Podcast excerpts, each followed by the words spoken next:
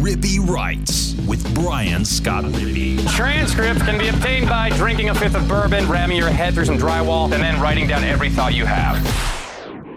What's up on a Thursday, Wednesday night, depending on when you're listening to this? I am Brian Scott Rippy. Thanks for tuning in to another edition of the Rippy Writes podcast. We have a terrific show on deck for you today one of the better times of the year, right? SEC baseball starting up. We've got March Madness on deck, packed on the sports calendar.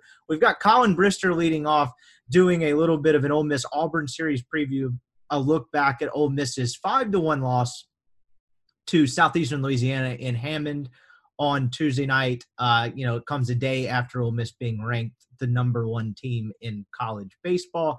Whether that game means anything, whether it could mean anything in a couple weeks, and some troubling signs for this team uh, that's really kind of facing its first bit of adversity this year.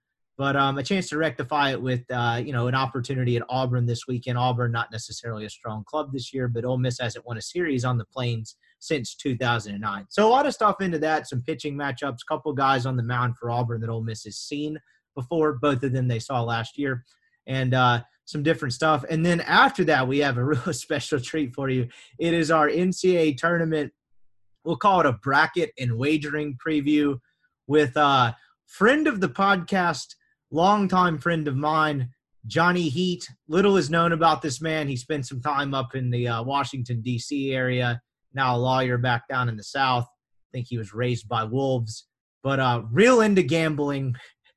Loves March Madness. This is his favorite time of the year. Longtime buddy of mine had been petitioning to come on the pod, swore up and down he'd be the most prepared guest he'd ever had, and he would deliver the people some winners. So we'll have some Skybox input, which you should go check out their package. We'll get to that in a second. And then we've got my old pal, Mr. Jonathan Heat, on the pod, bringing us home with some March Madness winners and a look up and down the bracket and what's going to be a fascinating NCAA tournament. So, loaded show for you today. Buckle up. Before we get to that, I wanted to remind you the podcast is brought to you by Skybox Sports Picks.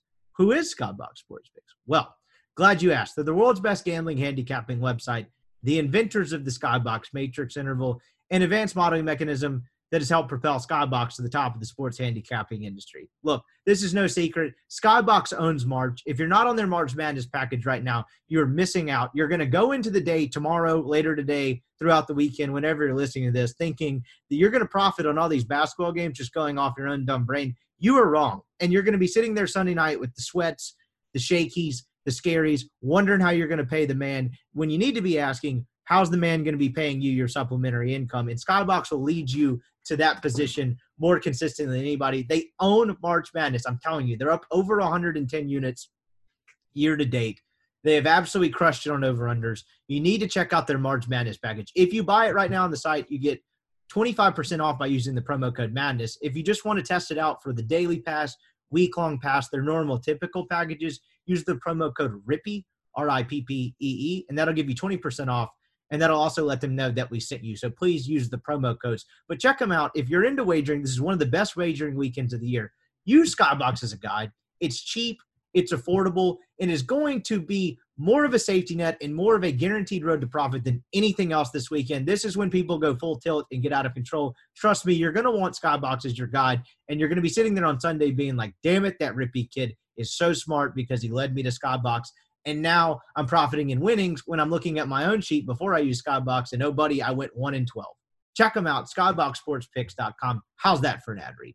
Podcast is also brought to you by LB's University Avenue there in Oxford go see Greg. We're gonna have Greg on the pod doing some March Madness stuff throughout. Couldn't connect with him uh, before the Mar- uh, NCAA tournament started. Greg is down uh, at a horse showing in Ocala, I think is how you say that, Florida. So Greg, the meat sharp, the redneck Bob Baffert, as we affectionately call him here, was uh, often busy getting into the further into the horse industry. But we'll have him on here soon. But check him out right now. If you're Rippy Writes special, Rippy Writes subscriber, excuse me, that's rippywrites.substack.com type in your email. You get a free newsletter from me three to five times a week and discounted meats. Right now, it's a 16 ounce prime strip for 20 bucks and a $5 pack of sausage. Just go into the store, show Greg proof of subscription, and that is yours. That's one hell of a way to kickstart your weekend. Grilling season is here. The weather's getting warmer. The cold weather's out here, out of the way here in Dallas, where I'm at. The days are longer. We finally got that daylight saving stuff out of the way.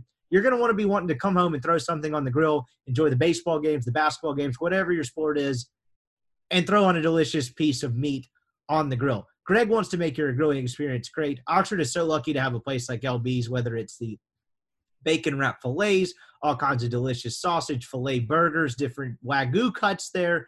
Greg wants to make your grilling experience better. He will walk you through the process, whatever you want. He's got it in there. Check him out, LB's University Avenue. It's the best place in the world to get meat. Soon to have a second location here in the next month or so. There in the central Mississippi area in Gluckstadt to serve the Metro Jackson area. So be on the lookout for that. Check them out, LB's University Avenue there in Oxford, an absolute jewel of the South. All right, here is Colin Brister on a little baseball preview for Auburn, as well as what to make from Ole Miss losing back-to-back games for the first time this year, as well as their midweek loss to Southeastern Louisiana. Here he is, Colin Brister. All right, we now welcome on Rippy Writes baseball correspondent Colin Brister.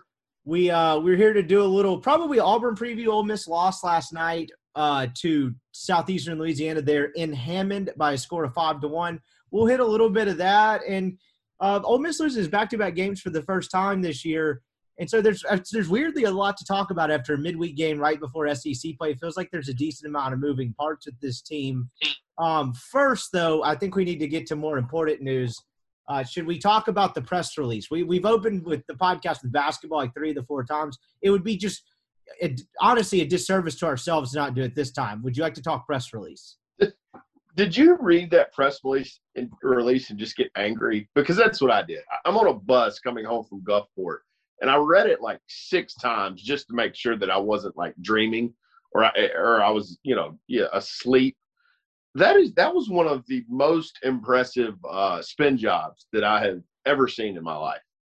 I laughed because it just got to the point because we got about four, I would say four paragraphs down into it to where I was like, I can't be upset about this. This is honestly hysterical. Like if you take a step back, I got it at about, I mean, I'm sure I got it as soon as it was sent out today, but around, I felt like it was around lunchtime because my phone blew up pretty shortly after that. I think right after it got posted to the board, um, in particular. But I was just reading it. It was kind of a slow day at the office today, and I honestly was kind of like having like I don't laugh out loud that much, but I was kind of when I got to the part about the uh, the double digit conference losses apparently being a positive, I kind of started chuckling out loud. I was like, I, I can't believe this is real.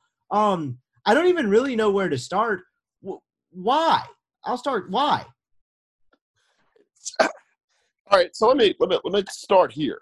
Um, what is your theory as to why Ole Miss finished their season a week ago tonight, and today they put out a press release that Kermit Davis will be back? What happened in that week? Um, this is even a conspiracy, but I feel a little bit hesitant to go dive into this. But to hell with it, I'm not a reporter anymore. I think there was a chance, and I don't know this for certain, but reading the tea leaves, I think there was a chance that Keith Carter was gauging things. And by gauging things, I don't even necessarily, well, I do mean partially this way.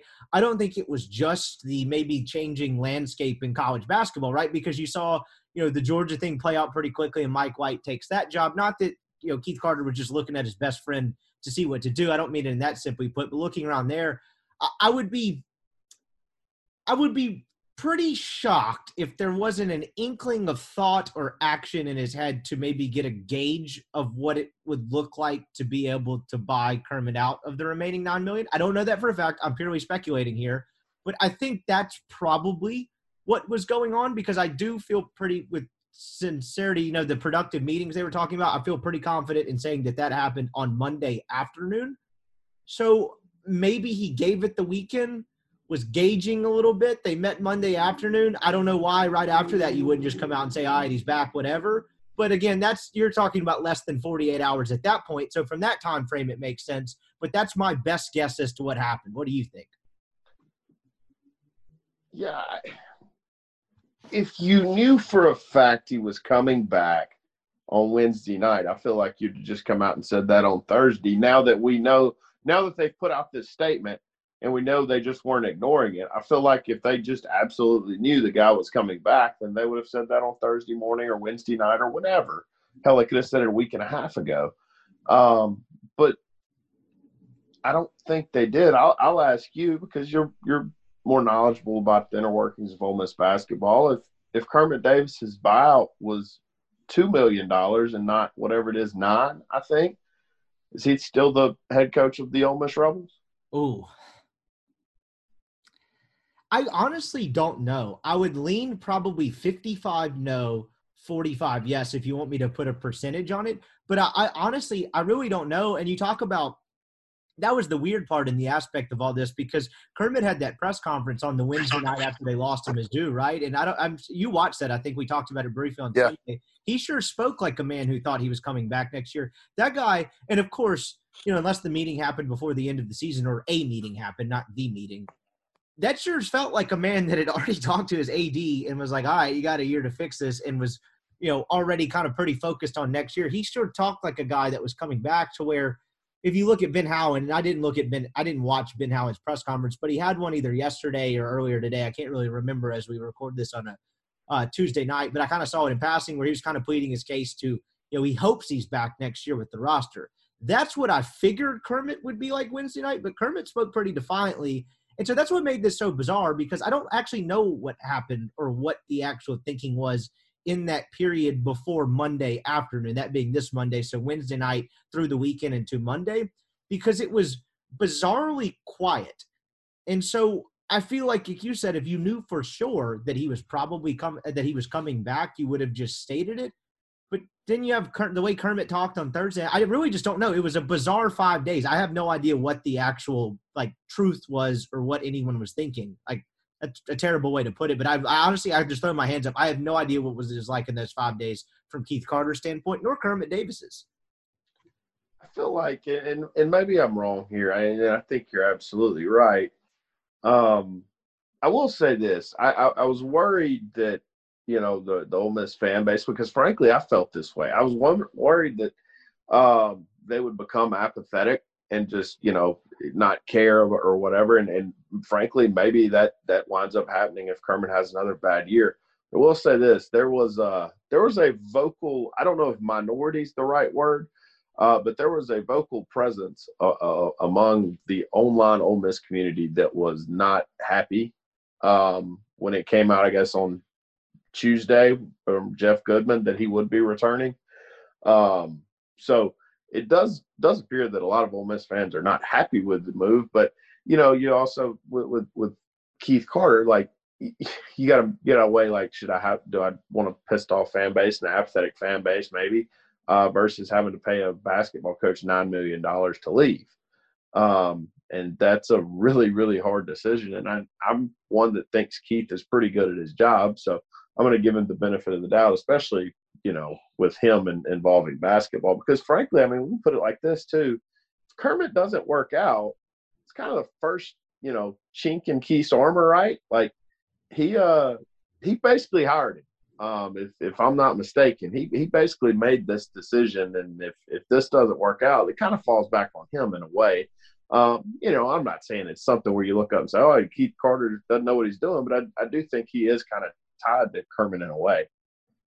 Oh, I think you're right. I think he played a pretty heavy uh, hand in having him hired, to say the least. It'll be interesting to see how, as you just put it, how it's kind of framed, right? Because you know, technically Ross Bjork was the, the suit at the desk, but Keith Carter had a pretty pretty firm hand in that search, and you know, by all accounts, Kermit was kind of his guy, and it's a it's a weird trajectory, right? Because you know, his first year he makes the NCAA tournament when they're supposed to finish last in the conference. You're like, oh my God, this guy's the second coming of Christ. Like, what is he gonna? Is this the next Duke? And then all of a sudden, you know, another AKP sleeves, and then another AKP sleeves, and Devontae Shuler, Breein Tyree, and then all of a sudden it's like, okay, this guy can't score. And at the risk of just de- like depicting Kermit's career year by year and going through it, it's a fascinating trajectory because on the surface, if Kermit Davis made it, or like just put it Andy Kennedy, if Andy Kennedy made an NCAA tournament in 2000 when he got hired in 06 or 07 if yeah, he made one in 2000 yeah. if he made one in 08 let's just say sure. and then didn't make one for three years in a row i'm not sure how hot his seat would be. You know what i mean? I think he would be feeling no. pressure but it's the way that it happened for kermit right? On the surface kermit make the ncaa tournament having a down year coming close to making the tournament and then having another bad year. Like on the surface that shouldn't be a guy who's seated Ole Miss is you know, flaming hot given Well, the tradition here, but it's it's how it happened and it's the product on the floor. and if he's a four seed in the NIT this year, as many Right. much people don't want to hear this, we're not having this conversation, right? Oh, absolutely. Yeah, I mean, I look, mean- if they were close again this year and didn't make it, I don't think you're really having the conversation. I do think there's pressure there, but that's kind we're saying two versions of the same thing. It's how it happened. Yeah, it's it's that they look. I mean, here's reality, and look, we can talk about the dynamics of the SEC and all of that, and that's fine. Um, AK was here what 12 years, and AK had one year where he probably looks back at and was like, "Oof, we were not good that year," and it's his last one. Um, they played on Wednesday night in the SEC tournament once under AK. They played twice in the last three years under Kermit. It's not just that he's not making the tournament. To me, it's that they kind of stink right now. Not Um, and yeah, it's losing to Missouri three times. Right. It's and really neither none of the three games were close. Um, I know You know how many wins back. Missouri had on the season? Yeah, it just Twelve. you know they're not very good, and like at least with AK, I mean you know, and I'm not look. I, I joke on Twitter about you know just how re- rehire AK. I'm not being serious, but at least with AK, it was a competitive product. Um, you know, and then there were look, AK had its flaws, but there were they were at least competitive. I mean, you know, there there were very there was one there was one Wednesday night SEC tournament game. As I go back to it's to me, it's the fact that it's not even the NCAA tournament that they're not very good, um, and not competitive with even really the middle tier of the SEC, much less the top. Oh, absolutely. And what the real purpose of, of me bringing this up was was the press release. May I uh, read you an excerpt from this press release for those that may not have seen it because it is uh it's It's something. Bart. Yeah, it's something. So it's titled Carter Davis, Carter, comma Davis, focused on the future of Ole Miss basketball. Blah blah blah. Some canned quotes about we're committed to supporting him and the resources necessary to compete for championships. They threw a new heights reference in there, which is always a nice touch. Um, Kermit had a thing about him being a Mississippi native. This is where it got me. Davis's squad narrowly missed the NCAA tournament in 2021. That's Fair. fair statement. That is a fair statement. You know what I mean? If they Sure. beat LSU, now it's not a certainty that they would have made the tournament had they beaten LSU on that Friday night in Nashville a year ago. Pretty close to it. Yeah, I was about to say it, it, you could go as far as to say it was likely, but you know, talk to Texas A&M this year about how bid stealers work. They know? were the fourth team out without beating them in a really, really unprecedented Oregon State run in the Pac-12. So they were really close. That part is fair. I saw some people criticizing that's not fair. No, I Uh, think no, it's it fair. is. I think it's just worth pointing out. It was not a slam dunk, but it was close. Like that. That's Sure. a fair statement the way it's worded. Sure. Here we go. Uh, this is Dis- despite being the final the final Power Five team to start their season due to COVID within the program, the Rebels went on to lead the SEC in scoring defense, 65 points per game, winning 10 of their final 13 games. That's fair, but I will point out that at no point last year was Ole Miss basketball fun. They got one half away from making the NCAA tournament, and it felt like pulling teeth the entire time. Did it not? they beat Auburn and Tennessee in a week, and look like you won the game. You did what you're supposed to do, but like you said, they beat Missouri in a really big game at home. But it's like they still weren't able to score the ball. it's just and look, I know like they, they were really good defensively last year, but man, it's it's a tough watch when you're not able to score. They were the number one seed in the NIT. Now, remember, you had the weird COVID deal last year. The NIT was centrally located. I actually went to their NIT game where they were torched up by the Lofton kid at uh, Louisiana Tech. So, number one seed is nice, but you do realize they went one and done in the NIT in a game that wasn't that competitive. I believe, did you were playing that game? I want to say somebody He did not. He did not. He did not. So, whatever. Hold that against him if you want. Here's the kicker paragraph that really just blows my mind. The winning streak against ranked opponents extended into this past season. The Rebels tied an overall program record with four consecutive top 25 wins after beating number 18 Memphis. That's fair. That's the Emoni, Emoni Bates Memphis team. That team was nowhere close to a top 25 team when Ole Miss played them, but give them credit. They had the number 18 by their name when Ole Miss beat them in November or early December, whatever it was. Sure. Whatever. No qualms with that. Ole Miss had an additional top 25 victory against LSU. Could have stopped the paragraph there. Should have stopped the paragraph there. Should have ended the press release by now. Come. to do some SID. In addition to narrow defeats in hard fought battles at number 18 Tennessee, lost 66 16 overtime, versus number four Auburn, lost 80 to 71, and at number six Kentucky, 83 to 72. By my math, that is a double digit loss, but hey, I'm not the one doing the media relating. In total, I I wonder if they just looked and saw if they covered the spread or not. That may have been it. They were 16, 17 that night. You know, who's to say? They were a great draft team, team Kings team. In total, the Rebels lost five games to net top 50 teams by 10 or more points. What are we doing here?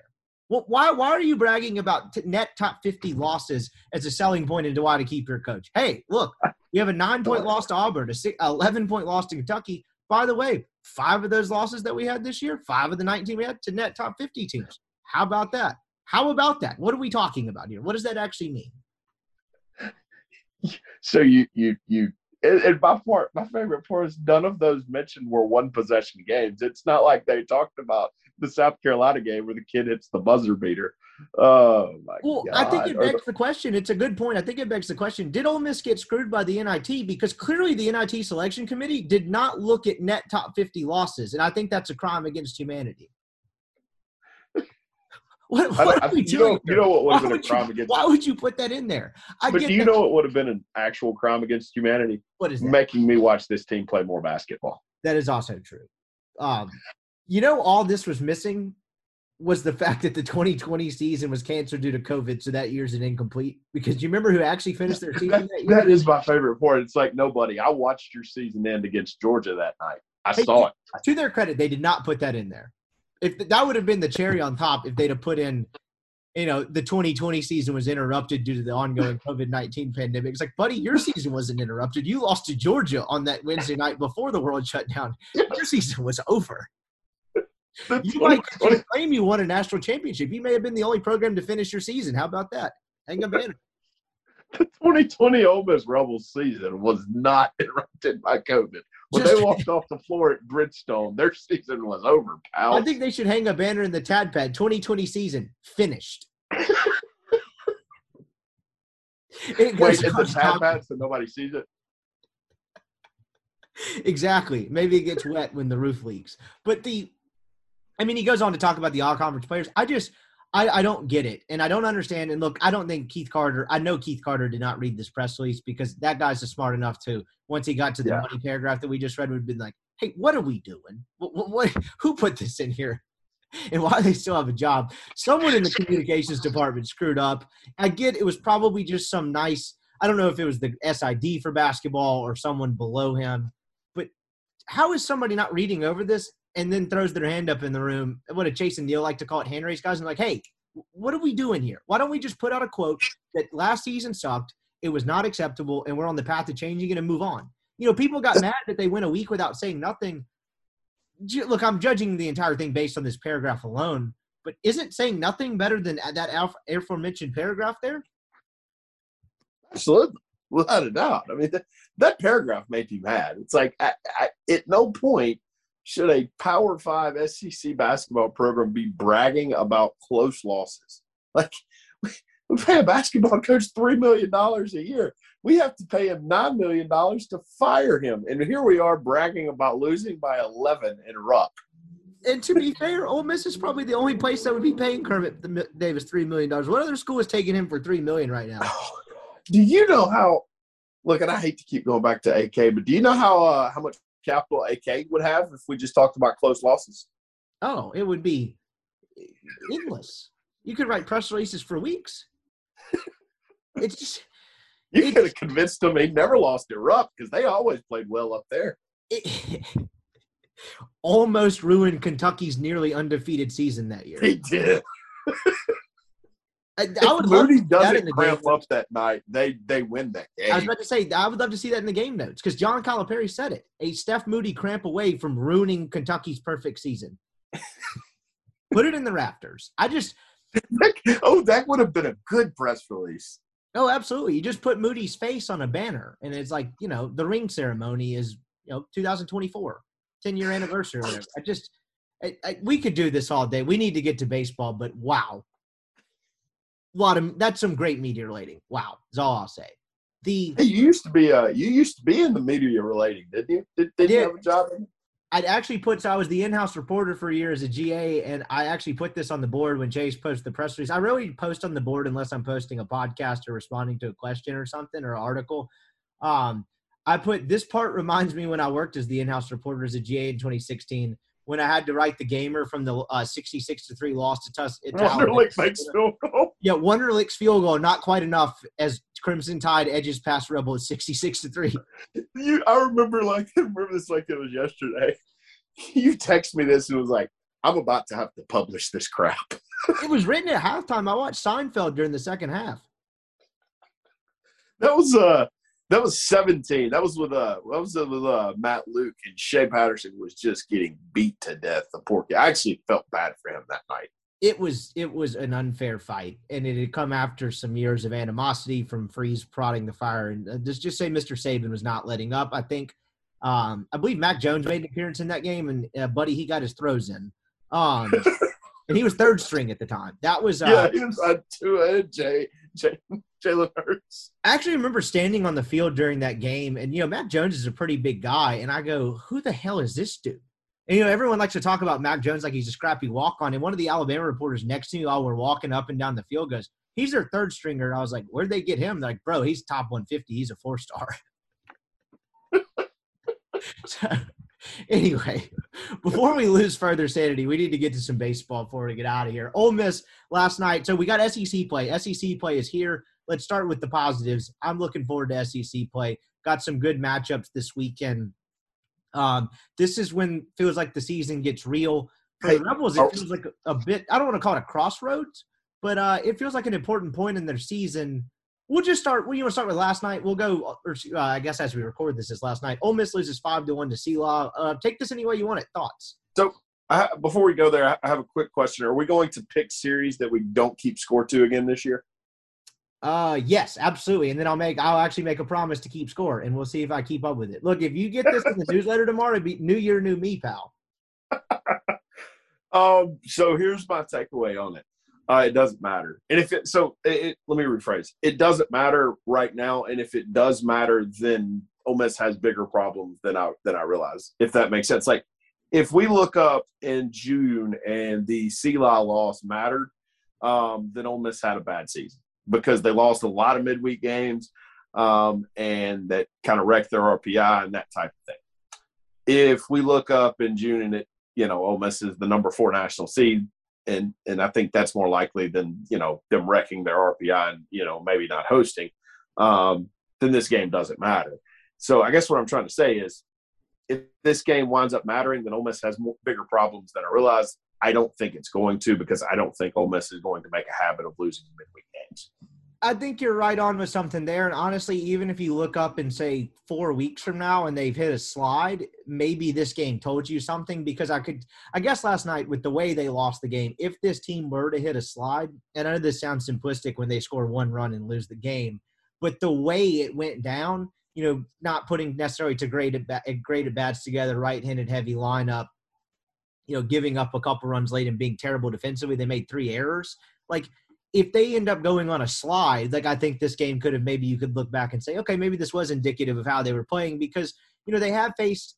I don't know if adversity is the right way to right way to mm-hmm. phrase it, but you do lose Kevin Graham last week. You lose Calvin Harris in the week after that. I don't know how long Cal- Calvin Harris is out. I don't even really know what a midsection strain is. You know, Kemp Alderman gets dinged up last night. It sounds like he will be okay, but they've shaken up the rotation since. Like there's been more moving parts in what felt like a you know, for about two and a half weeks, they're an impenetrable force. So, like, if last night was kind of telling and we look up in four weeks, I, c- I could see the case, but I tend to lean your way in that it probably won't be, if that makes sense. Because this is, SELA's got a good program. This is not a good CLO team. No, it's not. But it is a Sea team that beat Arkansas. Um, but no, this is not one of the better Sea teams. So, yeah, it's we'll see. We'll find out. Um, but I, I don't I don't think this is going to start some slide. I think Ole Miss is going to win two this weekend, and all is going to be right with the world. Um, so look, they played badly. If you want to, you know, worry about something, it's obviously to me that there's no reason to worry about the the, the freaking offense. They'll be fine. Um, it's the defensive lapses, man. Like, and sometimes I'm not even sure it's that they're bad defensively. I think they just lose focus sometimes. And frankly, and maybe this sounds dumb, I think they're a little nonchalant. That's not the right word. I think they know that they're really good on offense, and if they make an error, it's going to be okay. And for the most part, they're right, but also don't make the error, if that makes sense. Oh, 100%. Also, do you think that to kind of adding on to what you're talking about, because I agree, do you think it's the fact that they haven't been in very many tight games? I mean, look, they're in the one nothing game, the eight seven game against UCF, but they were bludgeoning people so badly that you, you know, they were struggling to get to nine innings to see what their pitchers are at. And look, you know, six to two game against Oral Roberts was kind of close, but I don't think anyone in the building ever thought Ole Miss was going to lose that game. And then they had a couple pitching mistakes in the finale and they lost it. But you get my point. They haven't been in very many one run games in the seventh inning on. Do you think that's part of it? Because, you know, I would imagine other than three days in Orlando, they've probably walked out onto the field for every game so far this year thinking they were going to beat the snot out of the other team. Yeah, no, I think that's fair. Um, oh, I yeah. that the wrong way. They probably entered with that mindset with every time, but you get my point. They knew they were far superior to the opponent every time they walked out. Yeah, and and and sometimes that results in you not playing as well as you probably could or should. Um, so I, I don't know. I think this team is going to be fine. I think you know we had the same conversation last year. They're, they're not very good defensively, and then we looked up in the SEC, and they were just they weren't a very good defensive team. They weren't bad. They were average. I think if I had to guess, that'll probably be the case this year. I don't think they'll be abysmal defensively. Um, but that's it's one thing that we're going to have to see this weekend. Um, if Ole Miss plays well defensively, frankly, I, I, expect they'll win too this weekend. If they don't play well defensively um, in an SEC ballpark, an SEC game, um, in an SEC series, then I think there's a there, I think there's a bigger issue at hand. Oh, I think you're totally on board, on right with that one, and just kind of tying it back to last night a little bit. They make three errors last night, two of them at pretty crucial moments in the game. I believe they were both on Jacob Gonzalez. Right, he boots a ball, and then he well, the other one didn't turn out to be an error because the guy didn't advance. He made the play where he, uh, I think he caught a line out or something. I can't remember what, where did he, he chuck it nine feet over uh, Elko's head at first. What I'm getting at, I don't think that turned out to be an error but it was right it was after. Like, yeah. What are we doing here? Like, you know, that almost killed someone in the stands. so it was just very, very sloppy. And, you know, I put to put this in context is limited on Twitter, but I put this out last night. Just I had had a break in the podcasting, and I had the game up on one of my monitors at my desk. But like you know, we talked about this before. There had been some teams like the 2017 team when all those Oxford kids were freshmen, and they just stuck Dillard in the outfield because you know he needed to hit and a couple other places. What was left of Tate Blackman's mobility at second base, and I can't remember who else was where. Will Golson probably playing every position but catcher. There were some teams in the past where if they suck defensively, you're like, okay, that kind of makes sense with the way Mike's having to finagle this lineup. This is not a team that should be that way, particularly when you're getting Burford at third base and you're getting bench and center with um, McCants at a corner outfield spot. This team shouldn't be bad defensively because it's an upgrade at first base defensively from Cael Baker to um, to Tim Elko as well. Like that's the part that maybe if you want to call it alarming, they shouldn't be this bad. They shouldn't be bad at all. No, no, it should be a frankly it should be a good defense. Um, and reality is that it's not. So um, I don't know. It's uh it's some but here's the thing we talked about for a week, the first week of the year, oh, they didn't play well defensively, and then for three weeks they played well defensively, and then they have two bad games.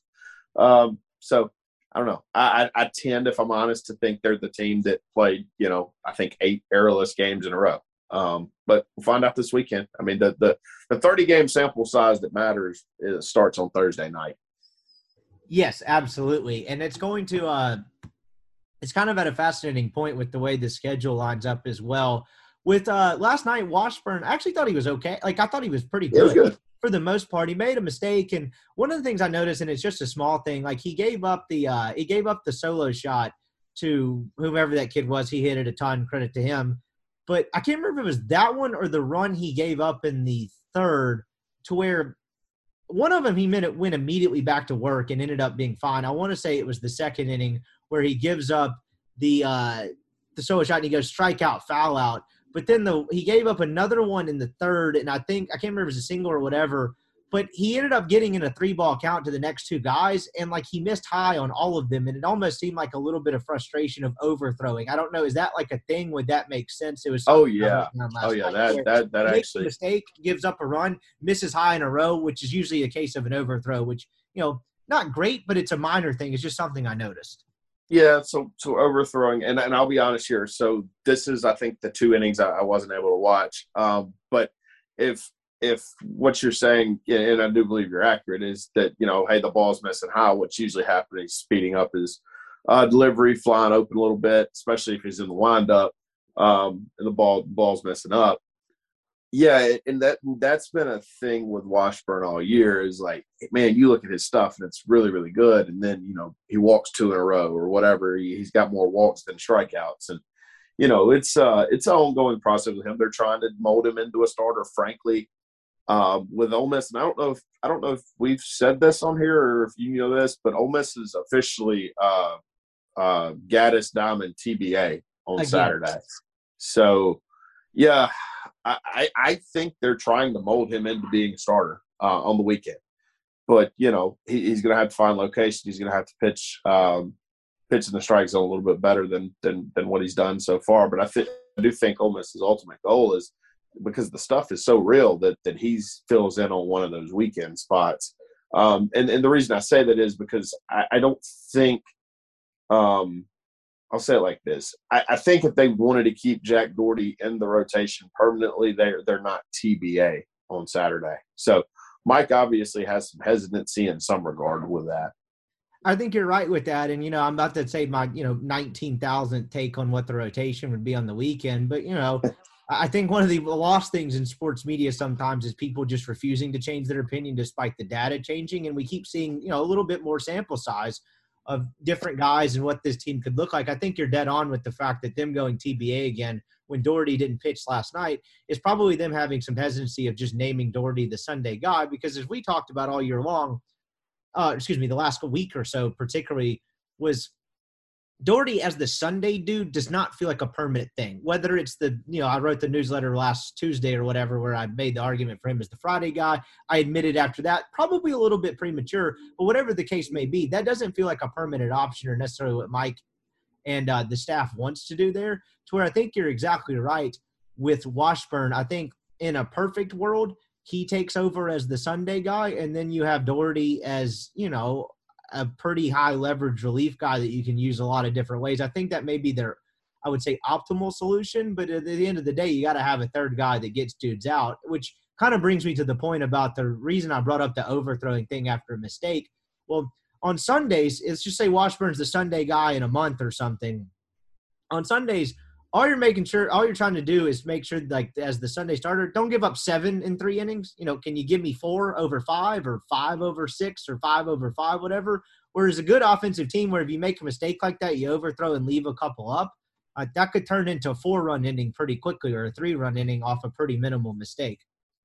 Yeah yeah it's a really good way to put it. It's uh so i'll say this too um and unfortunately for Ole Miss, they uh you know they played the doubleheader last Sunday.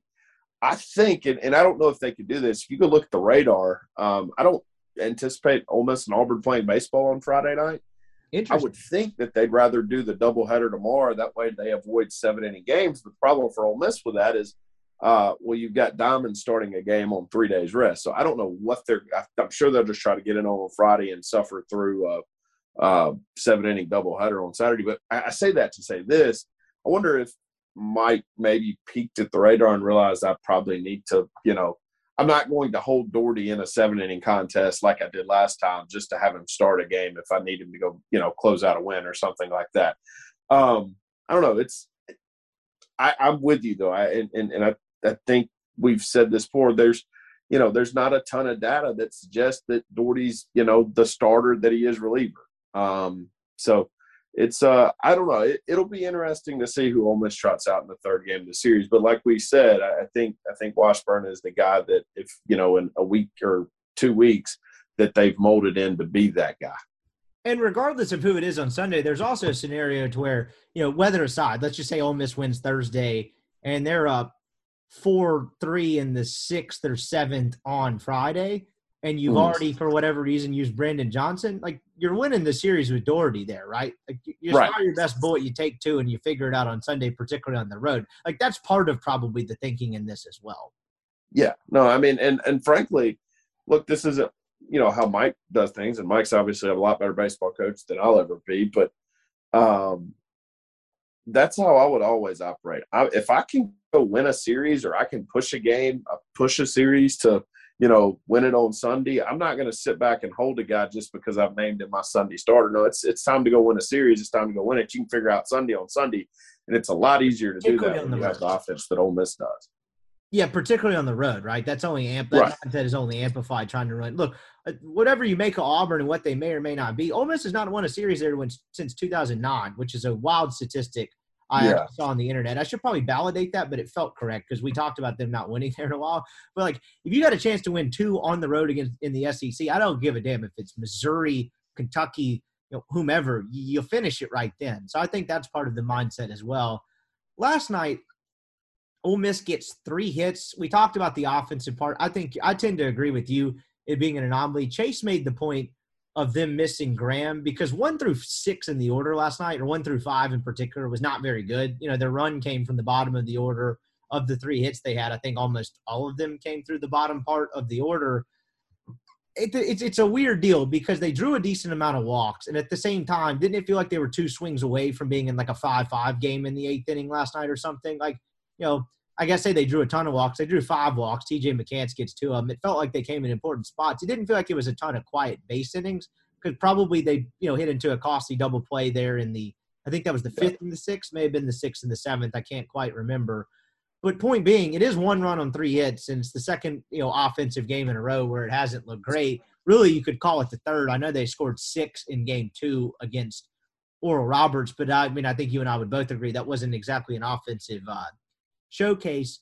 What do you make of that? I, I know you mentioned you probably tend to think it's an anomaly, but at this point, it's not you know totally nothing. I do think they miss Kevin Graham a little bit, but what do you make of the lack of left-handed bats in the lineup, particularly if Calvin Harris is out? Do you put any stock? Well, that that's a that's a really good way to put it. I, I don't look. The offense is good. Um, the uh, the left side, the, the left sided swingers have not been um, you know, they've been hurt with, with Harris and Graham, and then I think Gonzalez will be, you know, what he was at the end of the year last year. But you know, he's had a little bit of a I don't even want to call it a slow start because I still think he's got a 950 OPS, but he's he's going to swing it better in conference play than he has so far. Um, you know, look, I think two things can be true at once. I, I, I think that this team is maybe in a little bit of a slump um, which is going to happen over a 70 game, you know, season. Um, but I also think like, and I think they can slump with Kevin Graham in the lineup if that makes sense. Like I sure. just, and I'm not Calvin going Harris to over, do what. Yeah, and Calvin Harris for that matter. Just add on to, I think it's a good point. Yeah, I, I just I think some guys are having some bad days at the plate, and you know that's going to happen and and I don't necessarily think that just because Kevin Graham is out is the reason that they're having that that that you know those struggling at bats. I, I just think it is what it is right now. Um, and if you're an Ole Miss fan, you hopefully it doesn't continue into continue into the weekend. Um, and if it doesn't, then you really don't have anything to worry about. It would be from a from what they faced last night. And look, Kemp Alderman had a deal, and this was probably the uh, the shoddy camera angle. I'll say. I'm not going to dump on the uh, the uh, southeastern Louisiana broadcast by any means, but let's just say that the the camera work was not going to win an Emmy um, last night when when Kemp Alderman hit the ground ball in whatever inning that was, and then kind of stumbled and fell down. I thought he like elcoed himself. Like I, I thought that I was like, oh, that's a non-contact. Like that looked really bad. From what I gathered, and like Chase mentioned earlier, I don't think he might be sharing. It sounds like he's fine. It was more of like something he hit himself with the bat, just like a bruise thing. But like at that point, I was kind of like, oh man, like are they about to get hit with the injury bug so bad they're about to have like a uh, like all of their depth's about to be eroded. But it, it Alderman being fine or not, I have no idea if he'll be in the lineup Thursday, regardless of what the injury actually was. But it did make you think that you know it's not insignificant that uh, Calvin Harris has missed over a week now, and it's not insignificant that Kevin Graham is going to be out four to six. You know, you're one more fluke thing away from you know we talked about the lineup being 12 deep and having so much depth like you're one more injury away from it being I don't know if you call it injury riddled season, but some poor injury luck to where that depth's almost completely eroded, if that makes any sense at all. Like it's, it feels like it's one, you know, significant, insignificant injury away from being like, okay, this team can't catch a break, if that makes sense. Yeah. Um, and you're thankful that, that you do have the depth that you've developed over the past few weeks. Um, yeah. So it's look it, when when Alderman gets hurt last night or comes out of the game, probably not the right word. You you, you do get you know concerned that you know how are they going to get through this, but I don't know. It's it's a good thing, right, that you look up at this point. Then Mike's played all these dudes because they're going to roll into Auburn on Thursday with with guys that have a lot of experience and, and have played um, a lot of a lot of SEC games. I'll ask you. Um, we know we know the six guys or the yeah I guess six guys that'll be in the lineup on on. I guess is it five now? I don't know on Thursday. What do you, who do you expect to be in the lineup on Friday or Thursday, uh, knowing that Auburn is throwing a right-handed pitcher that they saw last year in Mason Barnett, by the yes. way, in the Saturday yes. game. Yes. Um, I will go. Are we counting Alderman as healthy or not? We'll say he's healthy. Yeah. Okay, fair. Uh, Alderman in a corner outfield spot in Leatherwood as a DH. Okay. That, that like whichever one they want to do. I don't know what Mike will end up doing. At this point, it seems like no matter whether it's left or right, it's probably going to be Burford at third, bench and center, McCanton right. So does it? What am I missing? Does that kind of take care of it? Yeah. Um, if you're putting the other one at DH over Van Cleve, yeah. I think. It, I mean, it's not. It's not a lefty, which is Mike's kind of hang up against Leatherwood. Maybe I'm wrong in that. What do you think? No, I think that's right. I think that's um, the only one. You know, uh, I, I don't really I don't expect Van Cleve to be the DH against a, a right-handed pitcher. So yeah, I, I, think that is the lineup. I think I would put Leatherwood in left field over Alderman. I think that's the only change that I would make. So, um, you know, uh, get give or take whatever. I, I, I expect the same nine that you do. Yeah, no, I'm with you on that one as well. I love all of our listeners. I have to run through this really quick. I'd be remiss if I didn't. I made this tweet about the defense being as poor as it is. I'm not going to flame people by name but buddy, there were some takes about this one. And It's probably a little bit Ole Miss getting the number one ranked, you know, being the number one ranked team in the country and then immediately losing a game. I get it. The passion is what makes it like fun for uh, people like us. But there were some takes flying around last night. Are you ready for a couple of these? So this was just Oh, about my tweet about the defense stuff sucking. You ready for one? Shot Oh, yeah. needs to DH. He is dog water at second. Wreck ball arm. Put McCants at second. Leatherwood and right. What do you think of DH? Peyton Chatagnier.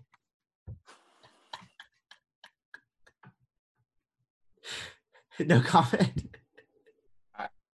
What's the next one? Okay, we got no, but they get they get better. Um, Oh, they do. well, there's a hold on. There's one that.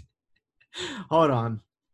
Um, damn it! Did this guy delete this? Please not. It was a take and a half. If they deleted this, I'm going to be upset. It was the this guy took issue with the bunt in the sixth top of the sixth inning. Mike just can't let his assistants have any say. It's why they've lost so many coaches over the years to lateral jobs. I believe Mike has lost two coaches since 2014, both to head coaching jobs. So I have that correct.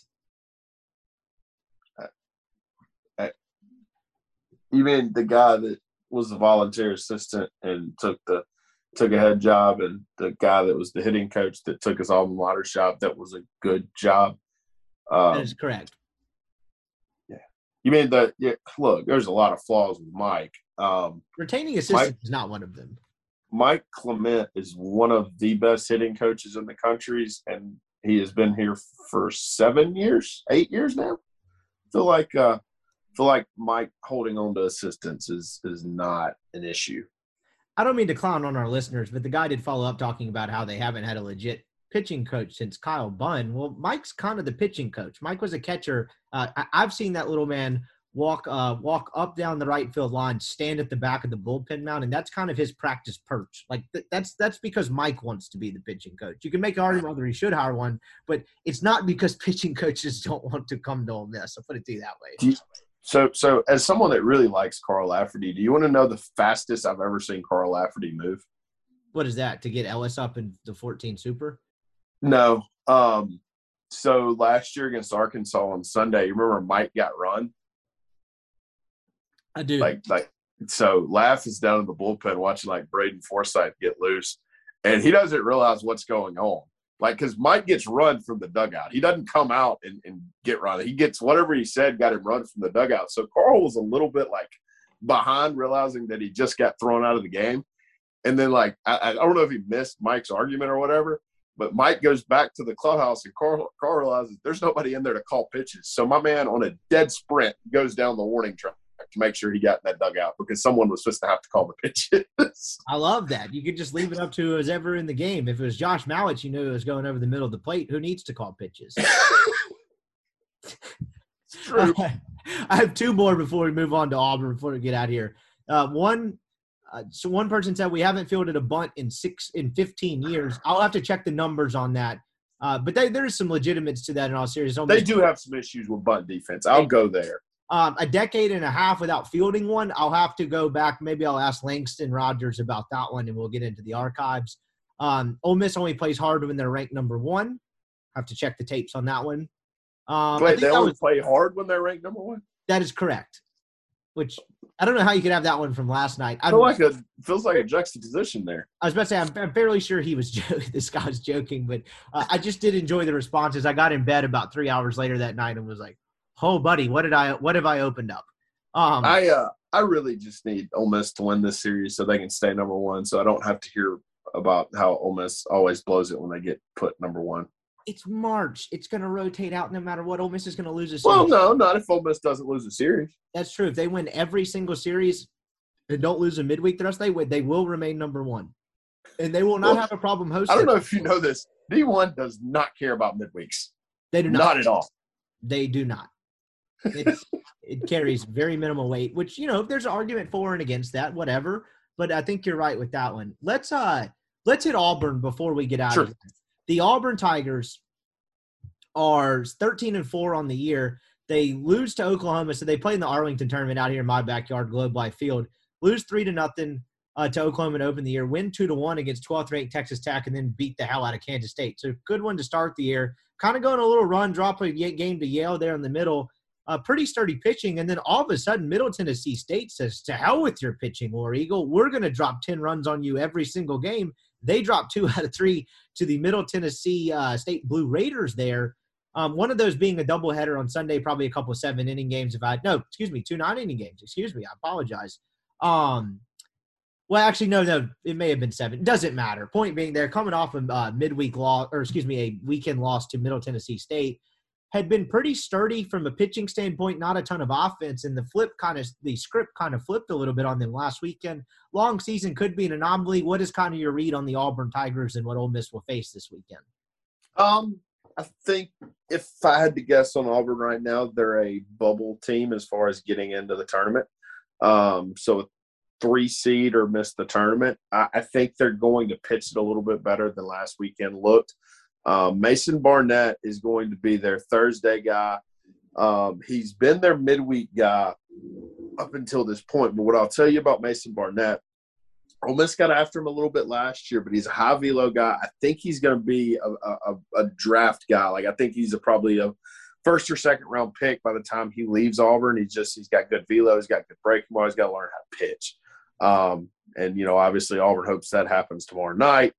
But um, Ole Miss is going to have to play well. It's it's just really that simple. Ole Miss will have to play well on Thursday night um, to beat Mason Barnett. I think John Gaddis is, is probably a little bit better on the mound, um, and I know Ole Miss is a good bit better in the in the bullpen. So um, I don't know. I, I think Auburn is is going to be better on the mound, like I said, than they showed last weekend. I don't think them and Ole Miss will finish with the same record or even close to each other. So I think Ole Miss is a better baseball team. Um, and then Ole Miss, frankly, should go over there and win too. It's it, I'm not going to project them to sweep. It's really really hard to do that on the road. But I do think this is a road series that if you're Ole Miss, you look at as one you're able to get. I think you are dead on in that assessment. So Ole Miss saw Barnett last year in the Saturday game. I believe that was the case. Um, and they also saw the kid they're going to play on Sunday. So Trace Bright, who's slated to be yeah. off on Sunday. So Auburn went. he was the Sunday guy last year. I was about to say he's a Sunday guy this year. I, I don't know if you saw this. Auburn went with the rare TBA Saturday, and there's a reason for that. We'll get to that in a second. But they're going Barnett, TBA, Trace Bright on Sunday. Um, Ole hold on, got, hold on. Just just for clarity's sakes, this the series is Thursday, Friday, Saturday. Yeah, excuse me. Sorry, game three. Um, but oh, the rare game two TBA with there in the middle. Ole Miss got after Bright. Um, pretty good. He only gave up four hits, but he gave up seven earned runs, had some walks that were costly last year. And then Ole Miss got the better of um, Mason Barnett in that game too. That Ole Miss won six to five. That do you know who started that game for the Rebels? Uh, do I know who started the Sunday game? That would be DD. That'd be Derek Diamond. Yes. Do you know who started the Saturday game though? That'd be Drew McDaniel because Nikhazy was out with a with an issue. Uh, I think a chest deal or something, pectoral issue. You are absolutely correct in that assessment. So Ole Miss Barnett goes three innings. Ole Miss got after him a little bit. They scored six runs, only four earned, couple walks, five hits. Barnett only last three innings, if I remember correctly, and I remember very little about this game. He was on a little bit of a short leash, and like you mentioned, high velo guy needs to learn how to pitch. Was a bit erratic. Drew McDaniel turned in five innings of two run ball and six hits, seven strikeouts, no walks there. But if you'd have asked me last year, Drew McDaniel made a Saturday start, right? I'd have been like, no, what are you talking about? That I completely memory hold that one. I didn't remember that at all. So the two pitchers Auburn has listed as starters, Ole Miss has faced and had great success against both. Of, I say great success, moderate success against both of them. But look, when you have a lineup that returns pretty much everyone from last year, I don't think that's insignificant that they've seen the both of these guys before. Yeah, um, and even Elko, that was uh, before Elko got hurt, so he got to see both these guys. This was the first series last year. Um, yeah, it's uh, I don't I don't think it's insignificant that they've seen both of these guys. Um, I can't remember, you know, the Ole Miss and Auburn played in the SEC tournament. I can't remember if either. I know they didn't start the game, uh, but I do wonder if maybe they, they pitched in that game on Tuesday in Hoover. I can't remember I or call. To check that one. Let me. Uh, I can look that here. Keep going. I'll uh, look that up in live. Actually, we got IT all over it. but no, it's it's not insignificant at all, and, and they both had success against those guys. Um, frankly, the game Ole Miss didn't have success in, in in that series last year was the first the first game, um, and there's nothing you can take away from the first game. It was Cody Greenhill versus uh, versus Gunnar Hoglund, and Gunnar Hoglund had one of the best pitching performances that I had seen in a long time. Um, that night, he goes eight innings, gives up no runs, and um, Broadway comes in and shuts that down. On this one's one to nothing off the off a home run by Calvin Harris. Um, but yeah, Ole Miss just kind of blitzkrieged them on Sunday that night, day if I remember correctly. Um, and then they they won a really close game on Saturday too. Um, I think it was kind of high scoring, and you know, but but Barnett and and uh, Bright are they're qual- quality right-handers. I do think right-handers play into uh, Ole Miss's wheelhouse. I think they they play obviously better against them. So uh, we'll see. It's uh, but it is it is good to have some familiarity against both of them. I was going to ask you if you thought that uh, Friday night Auburn start from Hoglund was his best start in an Ole Miss uniform, but I'm not really sure what like if there's a comparable second. He was terrific that night. Goes eight innings, allowed three hits, think struck out nine or ten. The one run came on a Calvin Harris pinch hit home run in the eighth, and Broadway closed it out. You talk about look, wasn't an offensive juggernaut, but Cody Greenhill is a good pitcher. I thought that was one of Ole Miss's cleanest played games last year. They won a really tough ass game against Auburn team who wasn't great last year, but you know they were playing better toward the end of the year. But I guess the point being is this, that was a tough game, and they found a way to win. Hoglund was terrific in that game. The ready for a name that had been around the SEC for a long time. Jack Owen started the uh, Tuesday game. The Tuesday, I, I, remember that. The ninth year senior, it seemed like Mr. Owen, and had arm trouble like every single year. I remember for like three and a half years, Ole Miss was like when they were playing Auburn, it was like, well, like will Owen be in the rotation? We'll see if he's healthy. I'm like, Jesus, this guy's been injured since I was a freshman. so um anyway for one last note on the pitching part of it auburn is going tba because they have oh, what's the Gonzalez kid's name? Their Saturday guy had been their Saturday guy. Um, apparently is dealing some with some kind of moderate ailment. Joseph Gonzalez had been pretty solid for them throughout the year so far. I don't know exactly what the injury is. I couldn't get a read on it, but it sounds like he's you know, use a football term, questionable per se. It sounds like he could start. If not, they're going to have to kind of figure things out. Maybe you see, um, maybe you see the other kid move up a day. I doubt it. I'll probably just go with. No, they're going to go right on Saturday. Yeah, I think so too. So I'll be interested to see what they do in that middle game. Pretty decent chance that Ole Miss sees three right-handers this weekend, which is a uh, certainly a positive for the Rebels.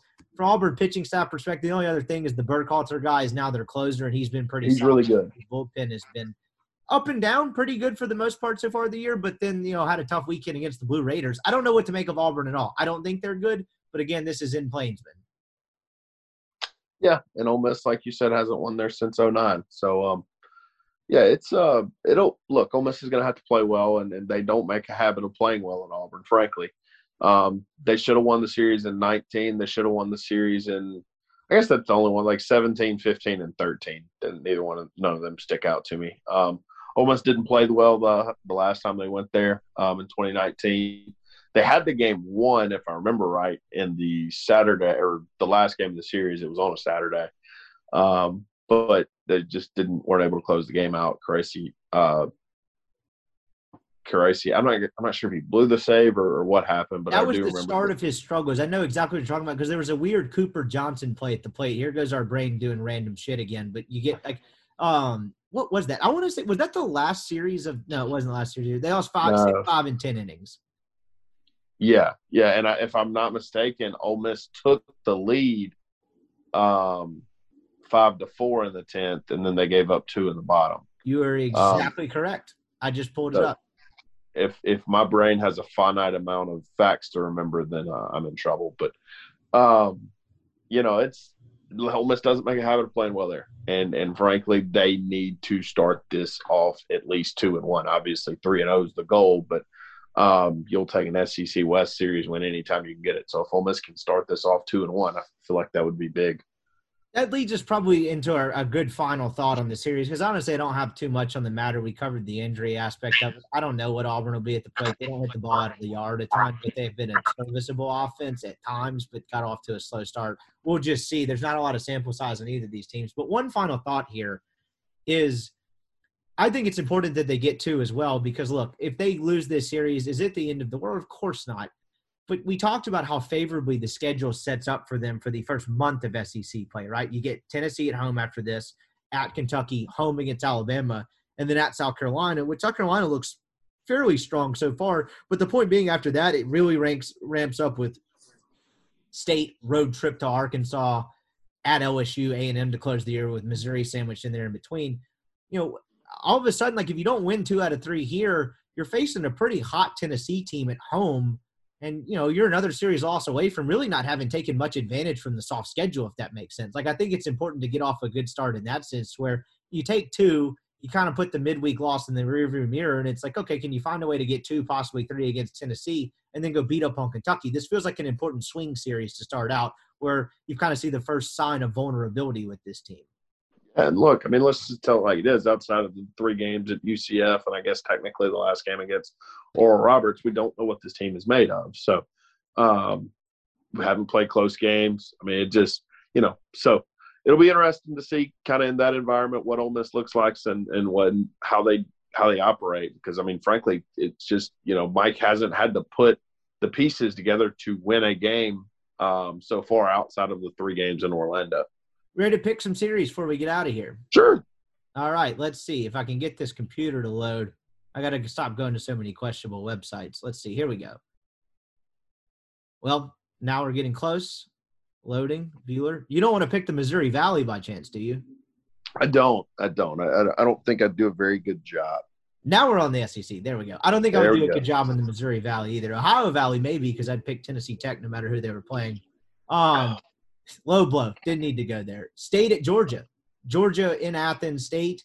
You know, say sweet Princeton. I don't want to say they got back on the right track. You know, they No. kind of got in a dogfight with Binghamton, but playing a little bit uh, better now. Uh, go ahead, right here. I'll let you lead off. Georgia wins too. Um, I just I don't think State is ready. Look, I think State will be fine by the end of the year, and, and by, by fine I mean I think they'll be a two seed in somebody's regional and give somebody a headache. But um, I don't think State is ready to be that two seed right now. I think it's going to take a little bit of time. Um, I think Georgia's pretty good team, and especially in Athens, I have I think I've got Georgia winning two there. I've got Georgia too as well, and honestly, you know, State's scrambling on the mound with the loss of Sims, but you know they haven't hit the ball very well this year, and Georgia pitches the hell out of it. I'm going Georgia two there as well. Tennessee hosting South Carolina. South Carolina coming off a big series win against uh, Texas at home this past weekend. I'm going to go Tennessee too, but I think this is a really competitive series. Um, yeah, I think that's where I'm going to. I'm going to go Tennessee too, just because it is in Knoxville and um, Tennessee's a good team. So we'll uh, we'll we'll learn a little bit more about South Carolina this weekend. That was a really big series win for them, obviously last week. Um, but you know, we'll, we'll we'll see what they're made of when they go to Knoxville against a really good team. Tennessee still without their Friday night ace and Blade Tidwell too. So um, wouldn't be shocked if Carolina was able to get to, but I, but I, I got a hard time picking against the Vols in Knoxville. Ole Miss Auburn. Uh, Ole Miss wins too. Uh, I, I'm not going to pick a sweep on the road, but I do think Ole Miss is a good bit better, and if they play well, I don't see them losing the series. I'm with you there. I no really further comment either. I think Ole Miss takes two, um, but they will need to play well. I add it with that caveat. So that's the analysis you pay for this podcast. Missouri on the road at Vanderbilt. God bless the Tigers. Oh God, Vandy wins three. I'm going to go Vandy three as well. Little frisky one here. Alabama, I know, has been kind of up and down. Don't really know what to make of them, but they do Arkansas host Florida. Alabama hosting Florida. Alabama wins too. I am not impressed with Florida yet. I'm going with the same thing. Based on I watched a couple midweek games, I'm going to go Alabama too. I think they get off to a nice start. Florida probably ends up fine with the way they Yeah. it, but haven't been overly impressed. Arkansas hosting Kentucky. That feels like Arkansas two, maybe three. I'm going to go Arkansas too. Um, I think Kentucky is not incompetent. Um, I think they're kind of like Auburn, maybe a back end um, regional team on the bubble. Um, and frankly, Arkansas hasn't swept all year outside of, you know, uh, I, I take that back. They did sweep last weekend, but they, they lost games um, the first three weekends. Arkansas hasn't made it a habit of sweeping. Um, so it's hard for me to project them that they will. So I- I'll take Arkansas winning two in Fayetteville over Kentucky. I am with you on that one. I think Kentucky probably gets one. Lastly, A and M is going to Baton Rouge, so LSU, A and M, and Alex Box. LSU wins three. I'm going LSU wins three either. I think the slosh thing is going to get going eventually at Texas A&M, but they uh they look pretty rugged at times. They're not good. They still- like like that is a series that Ole Miss, and I, I think that may be good timing for Ole Miss because they get them the last series of the year. They're going to probably have played themselves out of any regional talk or maybe even the SEC tournament. Um, if you remember, I'm pretty sure I could be wrong on this. I think that team missed the tournament last year too. Um, so I, I just that's not a good baseball team. I I, I think LSU is going to make a statement in Jay Johnson's first year in uh, Baton Rouge in his first SEC series. I, I think LSU sweeps it. that feels like LSU obliterates them uh, uh Aggies pitching. I'm with you. I think I'll go yeah, I'm going to go LSU 3. So there's our uh, first weekend of picks. I'll throw it out in the newsletter. We'll see if I keep count. That's the uh, ultimate mystery with this podcast. New year, new me. If I do it, he is Colin Brister. I appreciate the time, my man, and we will catch up with you on Sunday. All right, sounds good.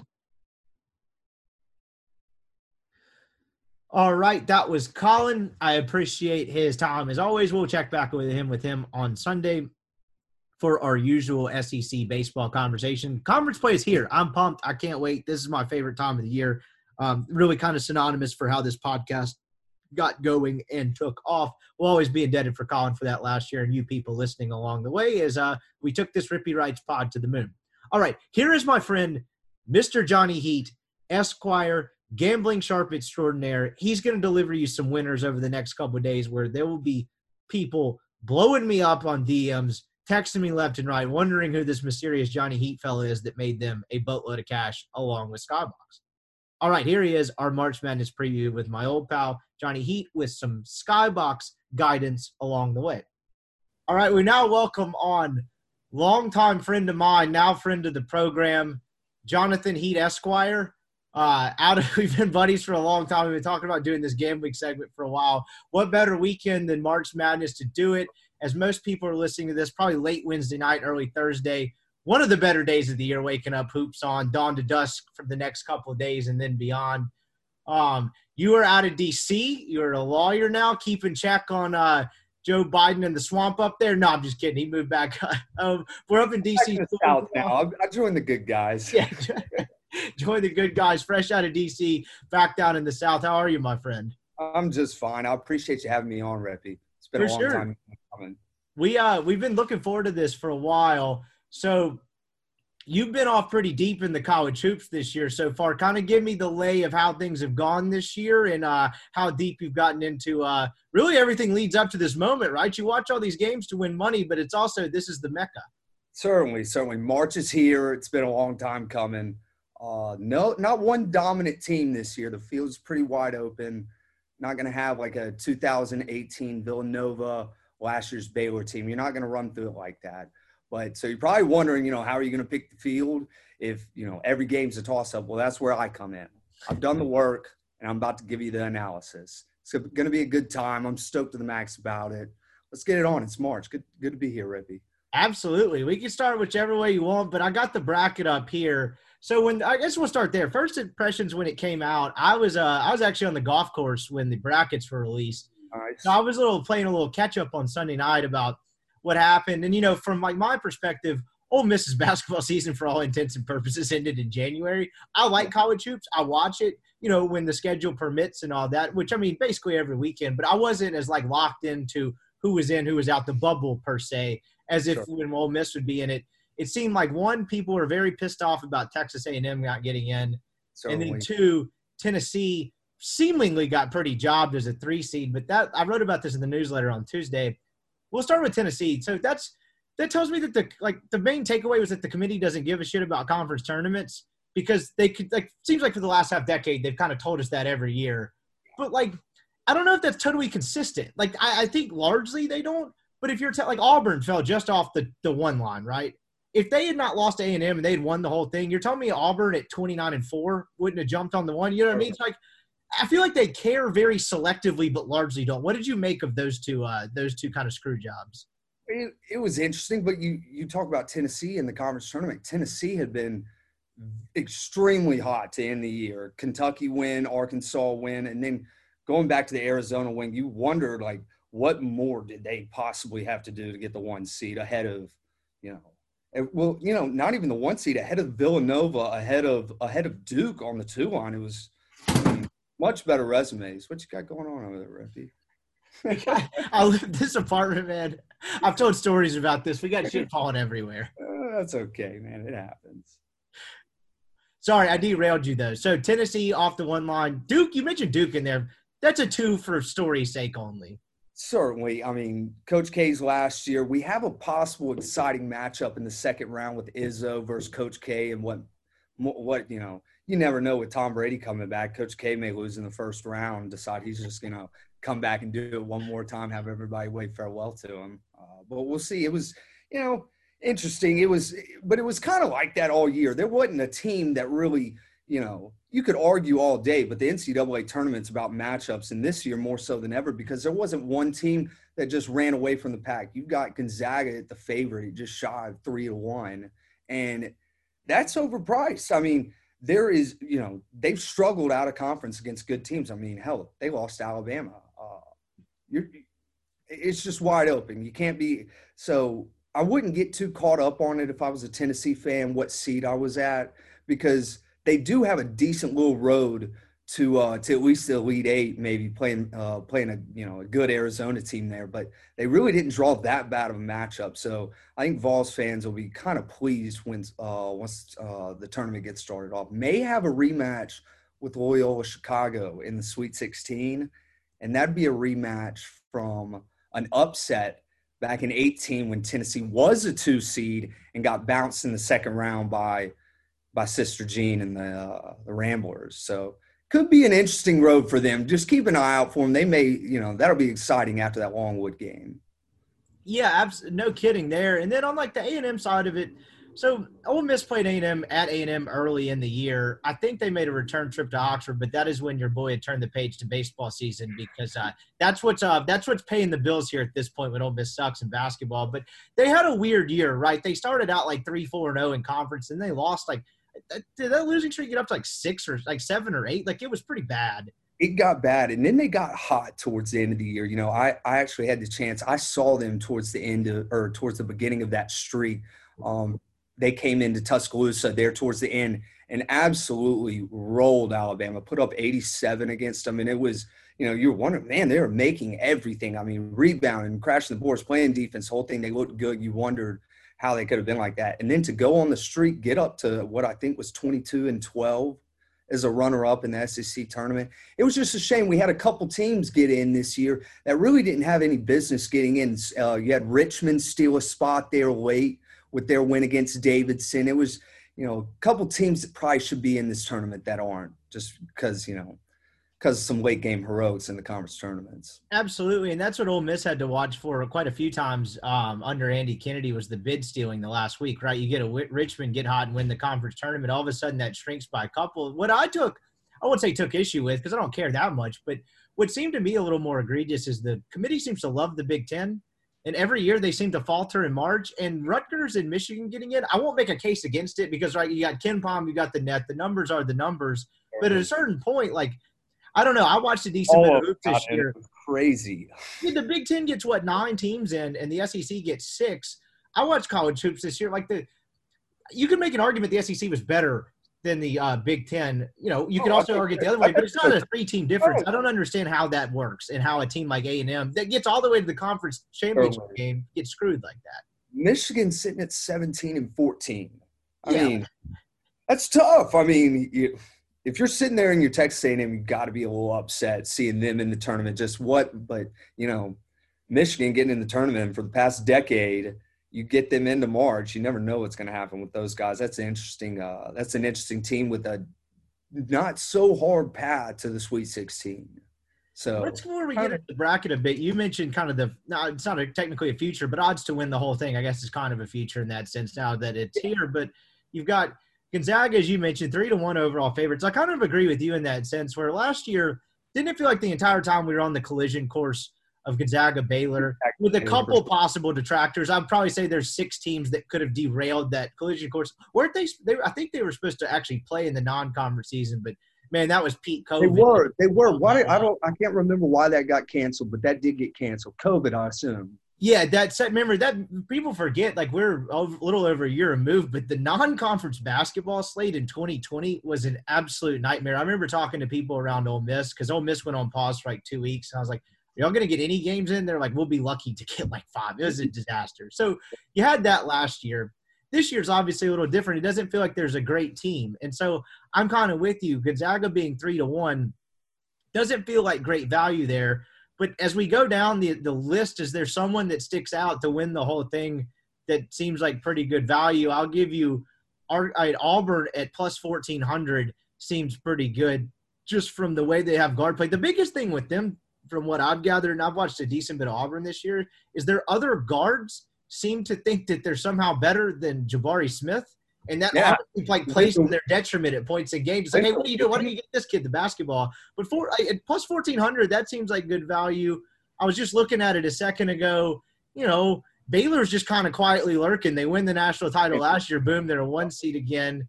Beyond that, I kind of found it hard. I could have talked myself into Tennessee at twenty five hundred, but mm-hmm. outside of that, you know, I didn't see anything that stuck out. What stuck out to you about the odds to win the whole thing? Nothing too much. I I followed them more uh, more closely towards the beginning of the year. Before the year, I snagged Kentucky at twelve to one. They're sitting at I think Ooh. five to one Yeah, right now. So not a bad one, but goodness gracious, they don't look great late. Um, snagged Texas uh, Texas Tech at around I want to say twenty to one. Uh, towards the middle middle part of February, they got hot, and then uh, you know you almost do it in layers. You have your top layer of Kentucky, Texas Tech, and then my dark horse that I snagged at ninety to one, Memphis. We'll see how they do. dude, the talent is there. You know what I mean? And I, Early, they can run with the best of them. which I love making the penny NIT jokes, but the whole you know, from the time I forget which loss it was. I want to say it was like a ten point loss at home to like UCF or someone in January. Uh, whatever one prompted the "we don't have our full roster," stop asking me these stupid fucking questions. that rant, like from that point on, to his credit, he got that team playing pretty well. It seemed like they got what's his face, uh, Emoni Bates, who I didn't read a ton into it, but I know some guys that cover Memphis read some of their work. That man seemed like a locker room issue, and things came together for them. So this whole you know, when Penny wins a game or two, I think the whole Penny can't coach narrative. I'll go hand up and say I was wrong on that. They played really good basketball.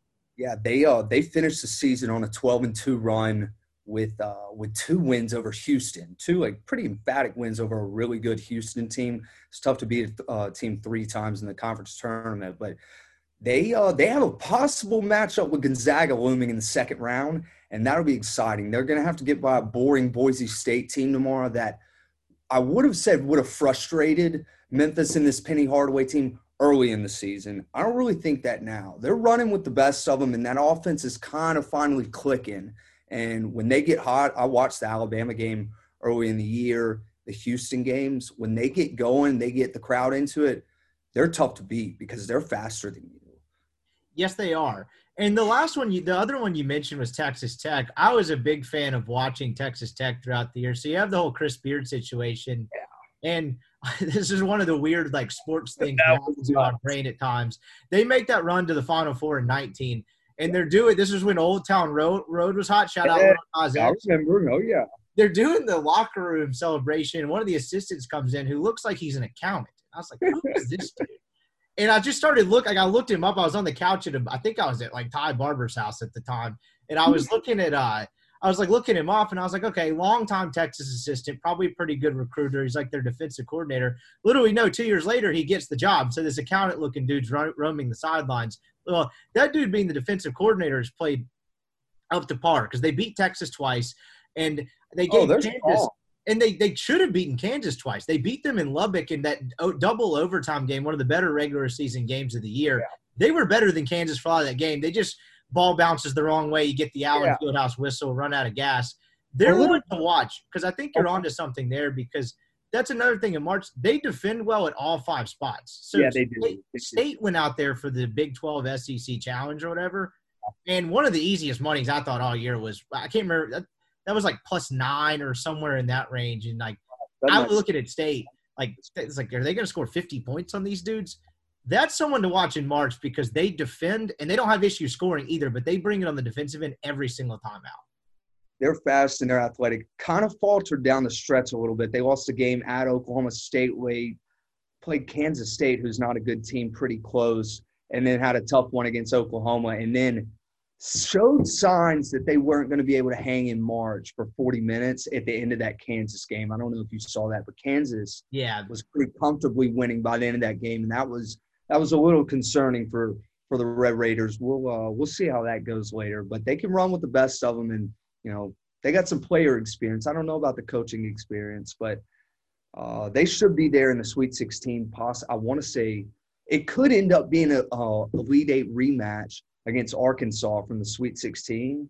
And I don't know if you watched that game, but that was a football game. They were letting them play out there. And I want if Arkansas can beat, you know, Gonzaga, Memphis, whoever they get matched up with, Sweet 16, Texas Tech has a decent shot at making uh, with upsetting Duke. I, I don't think that'll be too tough of a game for them, honestly. An Arkansas Texas Tech rematch in the Elite Eight is what we all need to be praying for in that region because that'll be a good one. Let's hit just throughout where we can start wherever you want. You want to hit this West region? I don't know if you got a bracket up or if you just. Yeah, I got- got a bracket up. We can go whatever way you want from the line perspective. Let's hit this West region first. Okay. Is there anything that sticks out from you as far as a lean in this one? You've got West, or excuse me, I was about to say West Virginia, Gonzaga, the over, uh, number one overall seed. Got a sneaky little eight nine matchup with Boise and Memphis. I'm about to I'm looking up in live action what this line is right now. Is there anything that immediately stands out to you that you kind of have a lean on from a line perspective in this region? one lean, and I like UConn. I like. UConn. Now you're going to hear this, in, you know, 17 and 12 against the spread, but that's not UConn. That is New Mexico State in here, but uh, and they've been solid against the number, but they've kind of become somewhat of a trendy pick. I know the 5-12 always becomes trendy, but the Western Athletic Conference was weak this year. UConn's really experienced. Cole and Sanogo are going to be too much for the Aggies, I think, and then I think it's UConn by a lot here. Maybe not early, but I think they pull away there a little too much. They got some size, they got some speed.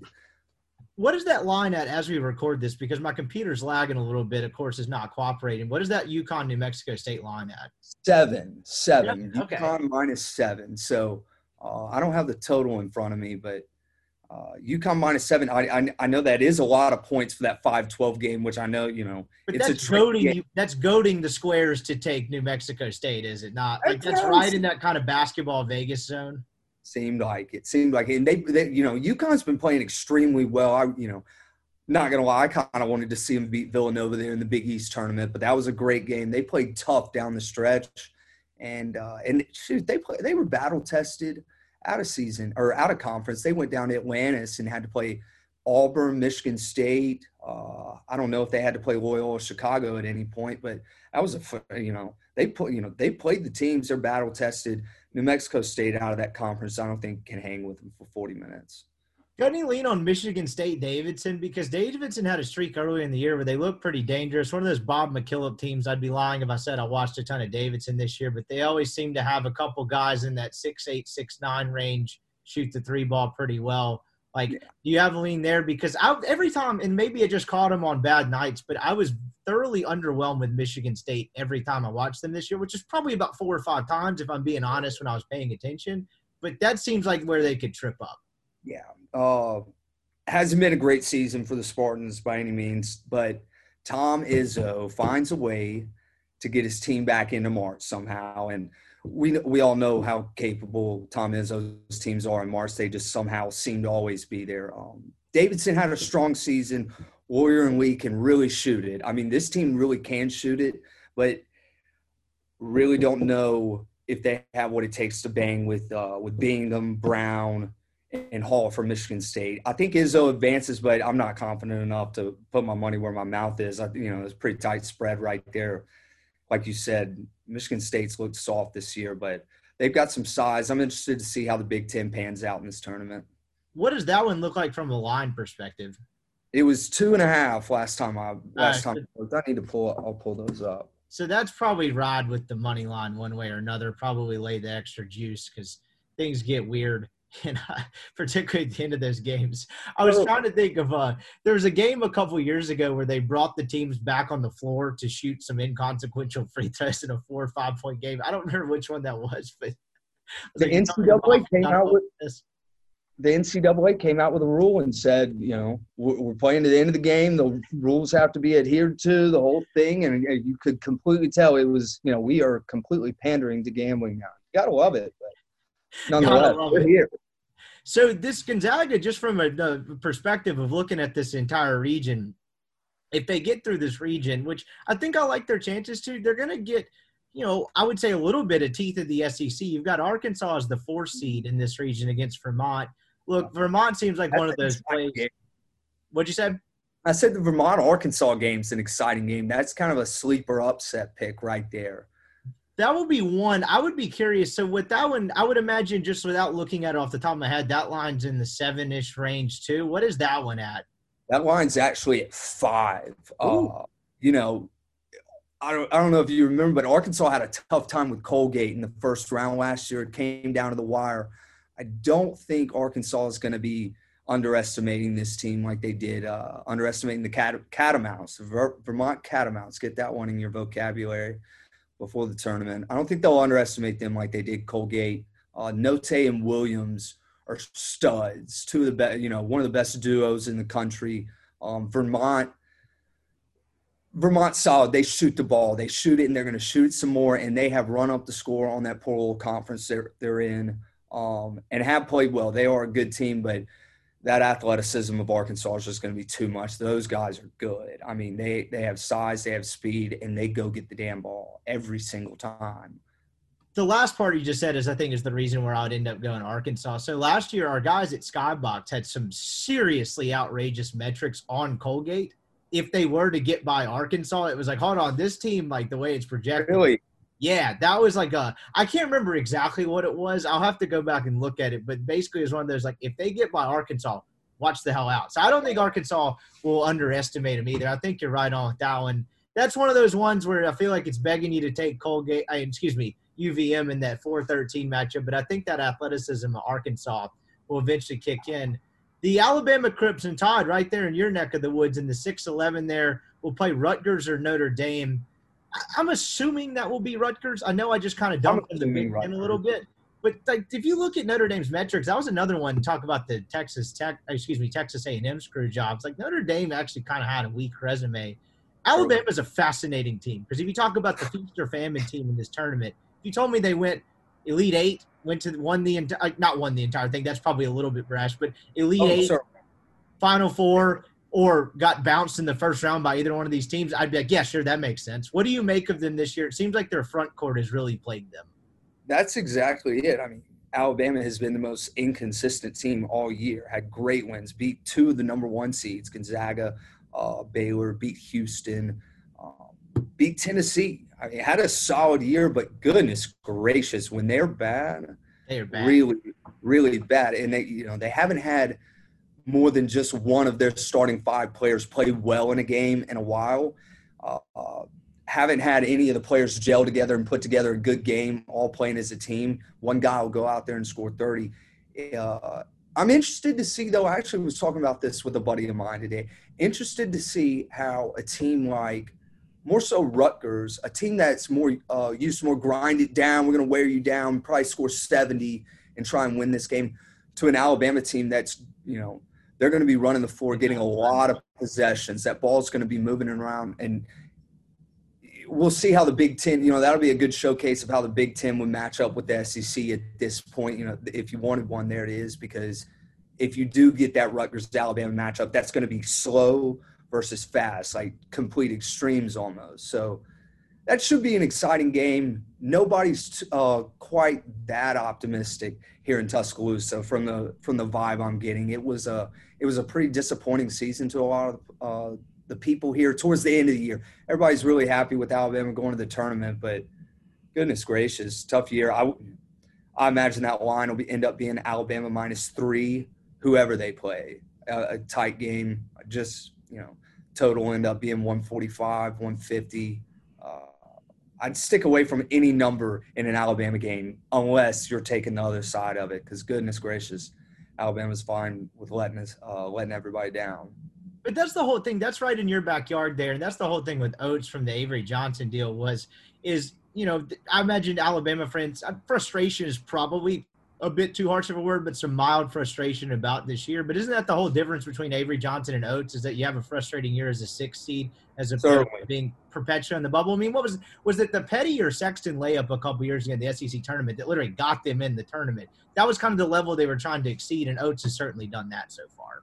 Certainly, it's crazy. Uh, we uh, Alabama lost to Kentucky uh, a few weeks ago, and everybody was upset at Rupp Arena. I was like, "Who the hell do you like?" Who oh, the you think you are? You know, like a little bit like goodness gracious. So Nate's done a good job. We'll see how it goes. If he can get to the second round and play Texas Tech, Alabama plays to the level of their competition. Watch out. You know, if they get hot, they're hot.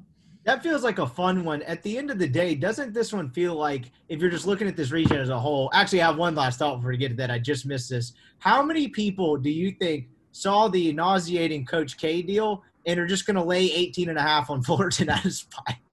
Well, I'll tell you what, I kind of like the over in that game. I don't know if you've noticed Duke. I mean, Coach K will keep scoring to the end of the damn game. I mean, they put up 90. They let other let the other team uh, take 70. I want to say the over is uh, sitting at 146 and a half. Yeah, 146 and a half, and that's a decent little play if you're going to do it. Personally, I'm not just – because you never know what that 16 seed or 15 seed they could come out and weigh 45 and uh, put you under the number. But that's an intriguing little pick. And I'll say this: uh, Cal State Fullerton's not bad. You know, it could be an interesting first half. I think Duke will obviously pull away, but they're not horrible. Yeah, I doesn't this region when it comes down to it. If you just made me guess who's in the regional final, that being the Elite Eight. Um, it don't you feel? It feels to me like Gonzaga, probably Tech. I've got Texas Tech coming out of the regional. You know, no, that's I, what I'm saying. Yeah, to, to Gonzaga Tech in the Elite Eight, though, doesn't it feel like? Because I, Arkansas. Oh, oh, no, no, no, no. I personally, I have Arkansas upsetting Gonzaga. I've, Ooh, know, I think. I like uh, you know, you watch Gonzaga and they are good. They're talented. You know, they're well coached. But goodness gracious, like I just don't see him really being able to bang and run with run with the Razorbacks. I mean, when I say I really think Notae and Williams have a chance to do damage in this tournament, that's a good team. Musselman's a good coach. That whole lineup's pretty much back from their Sweet 16 run last year, uh, Elite Eight run last year. So they know what it takes to win in March. Musselman does as well. They're they're you know they're excited. Probably you know got a little chip on their shoulder after the way the SEC tournament ended. Uh, I like Gonzaga going down to the Razorbacks in the Sweet 16. Let's hit the East region now. This is one that I was looking at earlier today before we were recording, and I, honest to God, I can't get much of a feel for this one at all. So you've got Baylor as the one seed. Yeah. You've got um, Kentucky as the two. Didn't look very good to end the year, but I still believe in Kentucky throughout the whole sample size of the year. I think Cal will have those guys ready. You've got Purdue is the three, UCLA is the four kind of a Yeah, okay, eight nine and UConn Marquette. Outside of that, actually, we'll get we'll get into that game a little bit because that's actually a pretty exciting game. Uh, I think so too. You've got Shaka, who's been good in year one. They actually played Ole Miss earlier in the year. Ole Miss played them pretty tough, and you can make an argument could have won that game and really just faltered late. And I remember writing at the time, like, this is probably not a net top 70 win. Boy, was I wrong. They played pretty well. Let's yeah. uh we'll get into that one in a second. Just looking up and down this region, do you have just an initial lean for the round of 64 game? Is there any matchup in the East that you just love as far from a line perspective? No, if you're going to play anything, I think you play North Carolina. If you're going to play a play okay. a side, I don't have a feel for the total on anything. But uh, but this is a fun uh fun region that could get you know if if there's a lack of this could be a fun region. Kentucky, Purdue, Baylor, UCLA. If somehow this ended up chalky and we got one through four on the Sweet 16 line, oh man, that'd be big time. But I do like UNC. If I do like anybody on the on the uh, round of 64, I do like UNC. UNC's playing well, but Shaka Smart and March, you know, what an exciting guy he is. Uh, should be a good one. Um, Marquette's Lewis and UNC's Armando that's going to be a big, big time player matchup within the game and one of the more notable player matchups in the entire first round. Everyone should really be excited about that one. Um, that game's kind of a coin flip. You know, I, I, I, expect to see a lot of points scored in that game. You know, both teams are solid. Both teams don't play the greatest defense, but both teams shoot it. You know, they keep it going. Um, but Marquette looked pretty bad down the stretch. UNC was the opposite give me the Tar Heels, and you can keep the two points. I was about to say my my uh, book by the I was already jumped it to three and a half. The side I got up right now, so looking like some people are agreeing with you there. The total is at 152. Marquette reminds me a little bit of Kermit Davis's first team, to where they were pretty. They, so like they, no one expected. Ole Miss was projected to finish last in the conference that year. You know who would have known Terence Davis as an NBA player at the time? But Ole Miss kind of leaked some oil down the stretch. The schedule got tougher. They had two tough losses at home to a good Kentucky and a good Tennessee team. But Ole Miss really made their hay off of two wins against Auburn early in that year. Auburn, remember, went to the Final Four that year. And that's kind of what bolstered them into the tournament. I remember they lost to Alabama, I think the first night they played on Thursday night. And I was wondering if they were going to sweat it out. It turns out they got in without any sort of issue at all. Oklahoma blitzed them. But to yeah, me, it seems like the depth and talent kind of eventually caught up to them despite having a terrific year. That's kind of what Marquette reminds me of. That Oklahoma game, that was tough. I don't I don't know if you watched that from start to finish, but I don't Oklahoma still hasn't missed that night. They made everything they threw up, and they were a decent shooting team that year. But man, that one's still I'm a little sore on that one still. I was out that one. I was I was still working at the time. I remember from the get go thinking it was a pretty terrible matchup because Ole Miss had Bruce Stevens and Dominik Olejniczak, and that was literally it in the front court. And that was Brady Manek, and I forget that other kid's name for Oklahoma, and that's kind of where they scored from a bunch. And I mean, that game was not competitive from the start. I mean, they they destroyed Ole Miss and torched them. Um, looking up and down this regional though, you got Baylor. It's just been kind of lurking in the weeds. You know, with for the sake of you mentioned chalk earlier, I could see there being a different, decent bit of carnage but Baylor's still the one to come out because okay.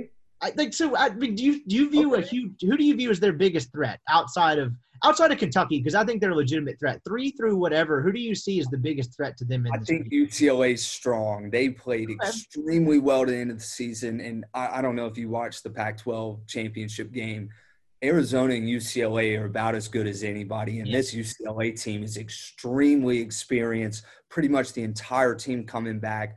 Um, this UCLA team's super dangerous. They're starting to score the ball a little easier than they uh, than they were last year. They're not last year's you know 11 seed going to the Final Four. This is a big time team, and they're playing a Baylor team who is not hot right now. They you know they had a great season, but them going down to Oklahoma in the Big 12 tournament, not looking great doing it either. It didn't look like Oklahoma was just on fire. And then looking extremely bad against a pretty poor Iowa State team there towards the end of the year after they got up big. I'm interested to see how they do. You know, Scott Drew's going to have the Bears ready to play, no doubt about that. But I like UCLA getting past the Bears in the Sweet 16. The experience and really the talent. Juzang, Jaquez, I mean, and Tyger Campbell, those boys uh, watch out for the watch out for the Bruins coming out to the Elite Eight. Off a hell of a run last year. I probably phrased that badly because to me, I look at it, and I probably was an oversight UCLA, but like Purdue as a three doesn't really scare me a ton, and you never know what you're going to get with Kentucky. There's some higher seeds in this region that I don't think necessarily have the juice to go to the Elite Eight or the Final Four, but they could ruin someone's day. And honest okay. to God, it starts with the play-in game. You got Wyoming and Indiana. There were a couple times. That is going to be a fun one. That's that's, uh, that's coming on in a few minutes after we, yeah. as, as we record this. That's one's a few minutes out from tip. So I didn't watch a ton of Wyoming this year, but every time I looked up, they were in some sort of high yeah. marquee game. There was yeah. a Colorado State game I caught, I believe, Wyoming, Colorado State, or mm-hmm. Wyoming, Boise State, one of the two.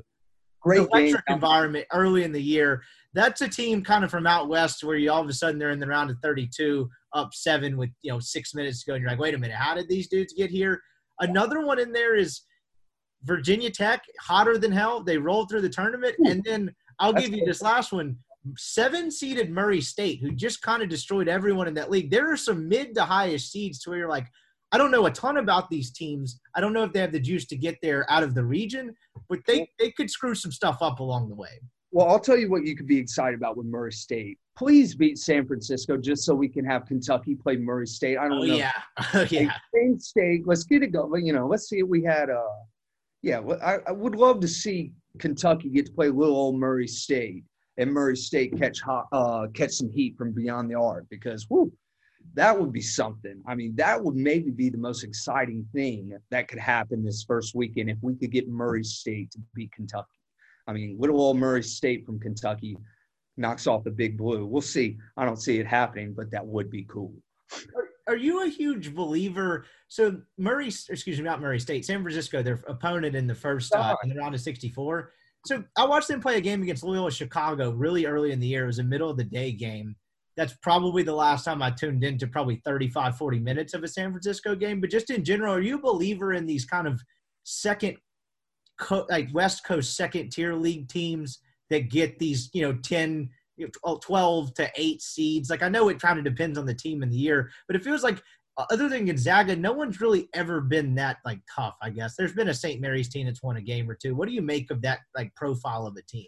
Well, you got St. Mary's in the five seed in the same region, along with San Francisco. Uh, San Francisco is a fun team to bet on because when they played a bad team, they just beat the shit out of them, and they were a good time, you know. But um, we'll see. We'll see how it goes. I don't know. You know, I, I couldn't tell you too much about how that San Francisco Murray State game. I watched San Francisco in a couple of their games against Gonzaga. I may have caught some of their uh, their uh, St. Mary's game, but they played Sanford early in the year, and Sanford gave them a, Samford gave them a little tougher time at the beginning, but ran away. But from up the street in Birmingham, everybody kind of took notice who was following college basketball early in the year decent team. That should be a good game. I think the line at one and a half, two is just about right. St. Mary's, I know we don't know who they're going to play yet, so I reckon we don't have a line.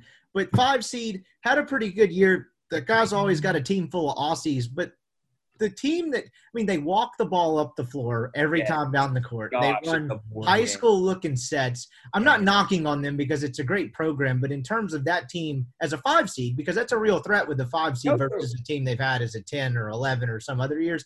A team that plays at that pace and can only really afford to play at that pace, don't love them to go past. Honestly, if they get Wyoming, I'm not sure Wyoming might run them out of the gym.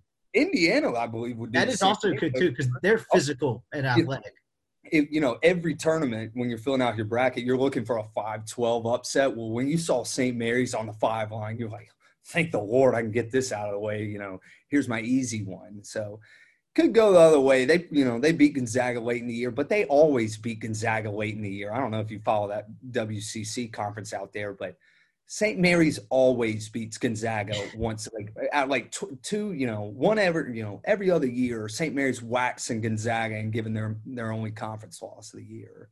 So yeah, we'll you get in those like weird high school gyms, and all of a sudden Gonzaga's down eight, and like yes. half the time they end up winning by twelve, and then the other half of the time it's like, oh, actually they lost. It's just a, it's a great like staple in college basketball. And I was probably a little more down on Indiana with how they played in parts of the second half of the year but I watched that Trayce Jackson Davis kid.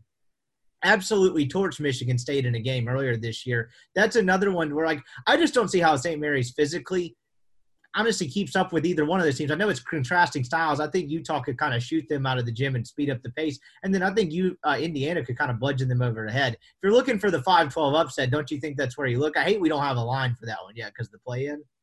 Gosh, it's the easiest one, that's for sure. You know, because you know it's coming somewhere. It's it, you know, it happens every year. I'm pretty, I'm pretty sure that's actually a stat. I'm pretty sure it happens every single year.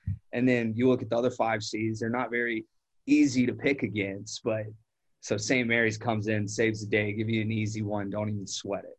Uh, Murray State minus one, San Francisco. Do you like the uh, Murray State's the Eagle? No, they're the Racers. Excuse me. Do you like the Racers there? The, the short money likes the Racers. They okay. they do. A lot of people don't really understand why San Francisco's in this game, and it is a little bit of a shame that they're in this game. They didn't win the conference. They stole a bubble team away.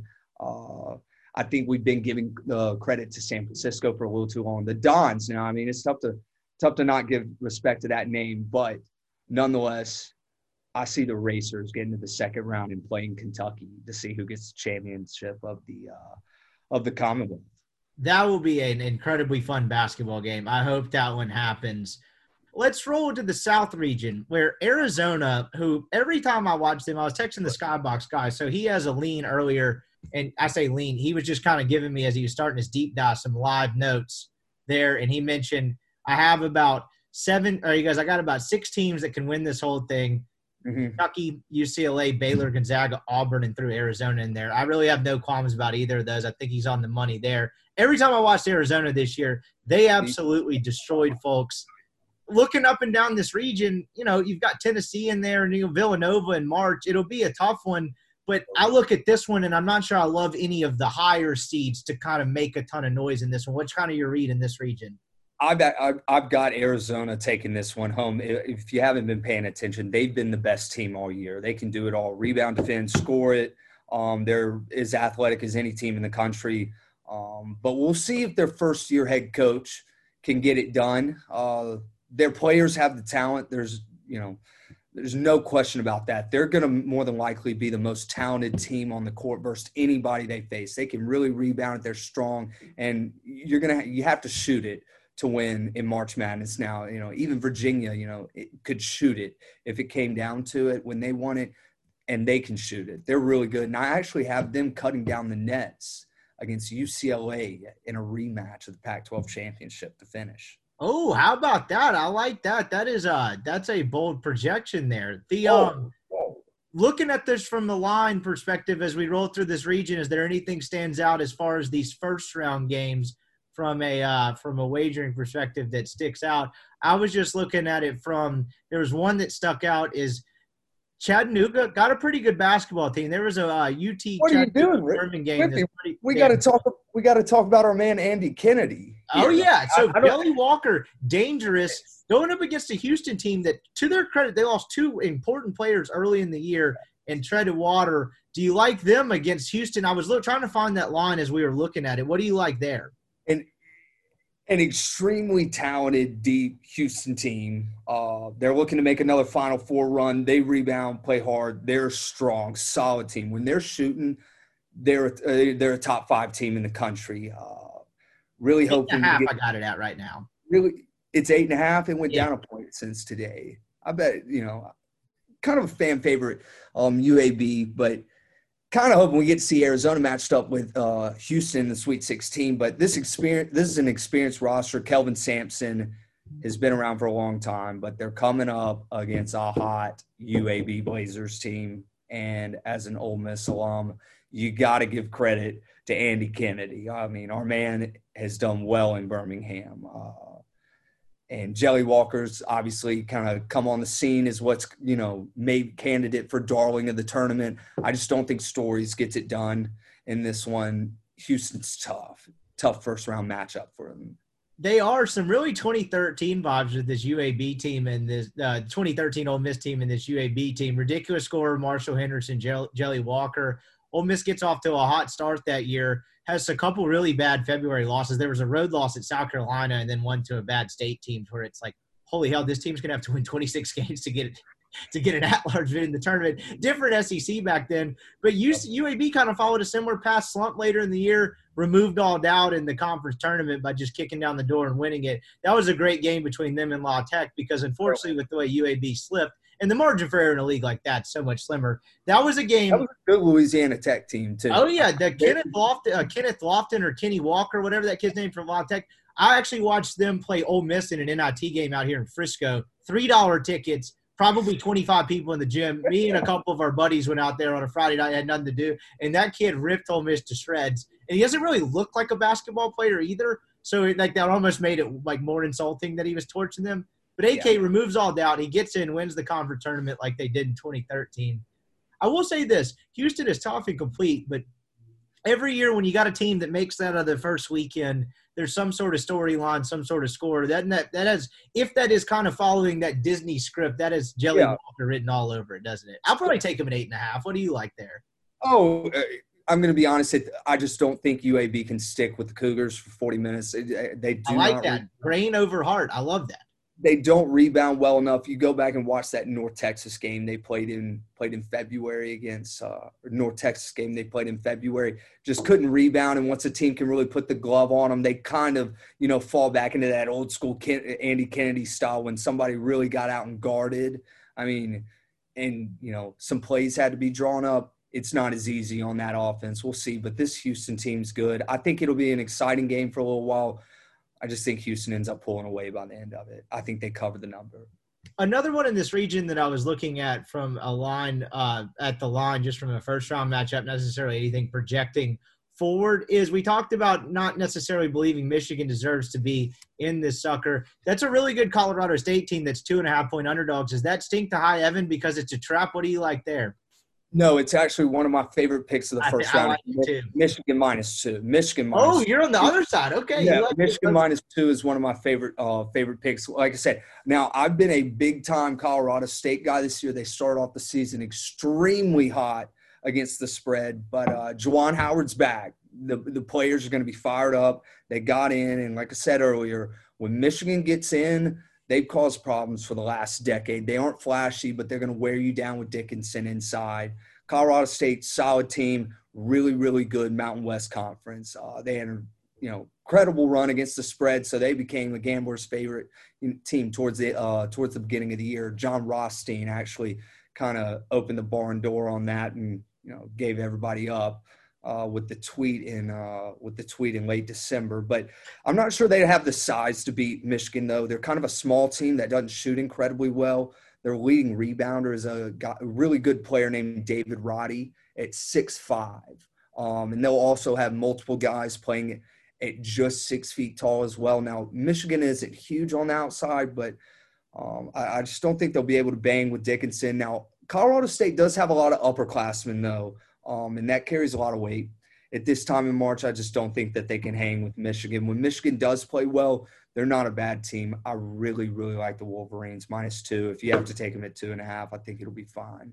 For the sake of the coaches' safeties, if, if Michigan gets on a run, we, we might we might have an issue here. You're going to have dudes throwing haymakers to, at other coaches to fire their team up in future years. So I, I don't know if we can have Michigan making a run in this thing because uh, you know some of these smaller coaches might be in a world of hurt you got to keep your head on, uh, and we now know you got to keep your head on a swivel when you're playing Juwan Howard, and that's okay. I mean, that's okay. I'm glad that they didn't take any extreme measure and you know expel him. Like, all right, man, you know, you threw, you threw some hands, we'll cut you off. You'll come back for the tournament. At least he's not like Will Wade. You know, could be a lot worse. That was one of the worst, like t- nauseating internet like debates, takes, whatever. Everyone has to have a side on something now, no matter how something ludicrous something is Yes.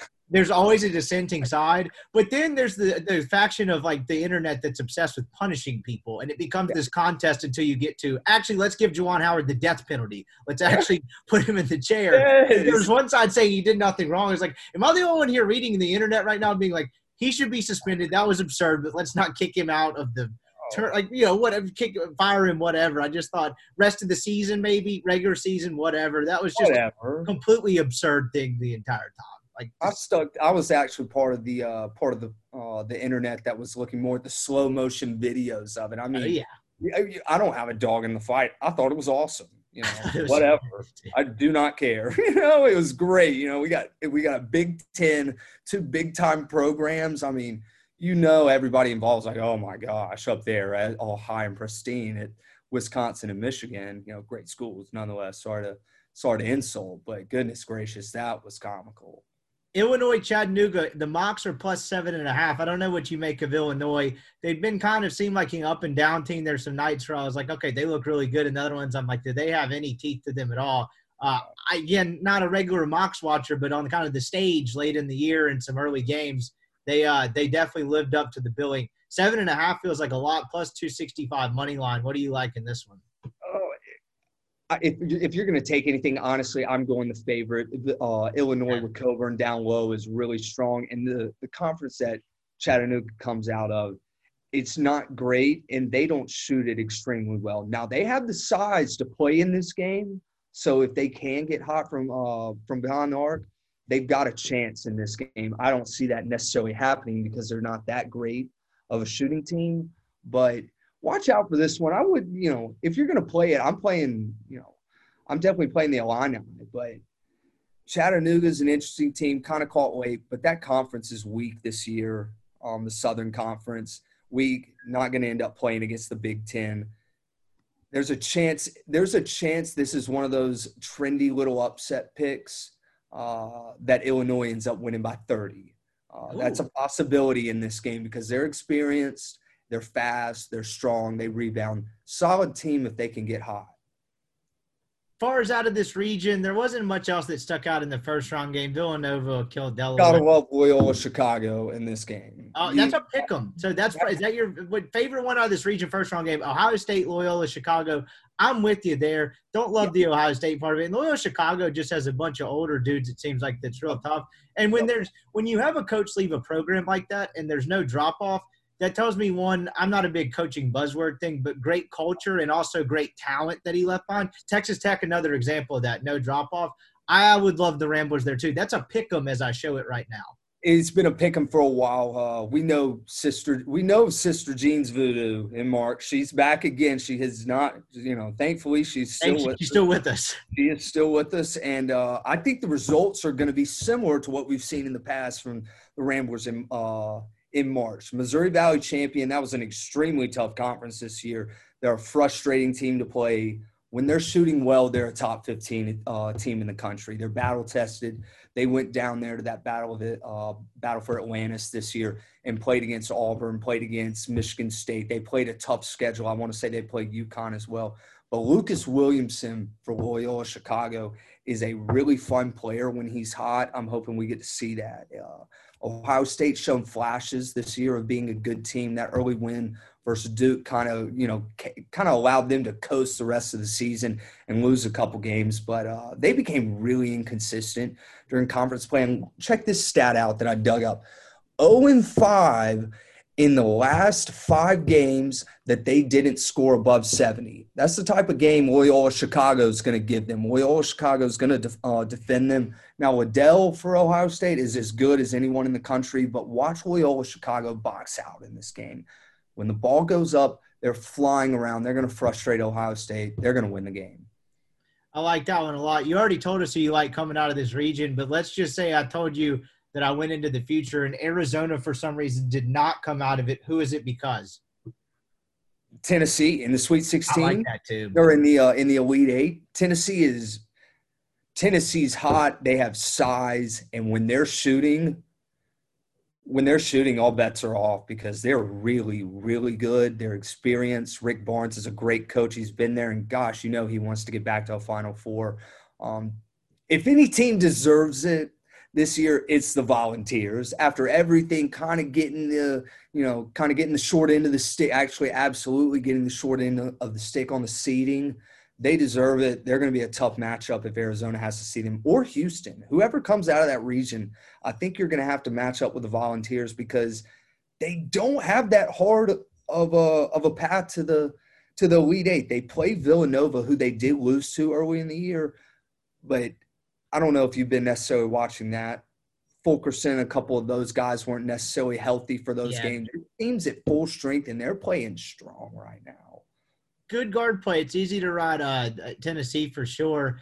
You know, it, for, for in terms of a first round matchup, they're like 17 against Longwood, which what a name for a school. I think Yeah. NCAA tournament appearance, awesome stuff out of them. Come on, the hardwoods.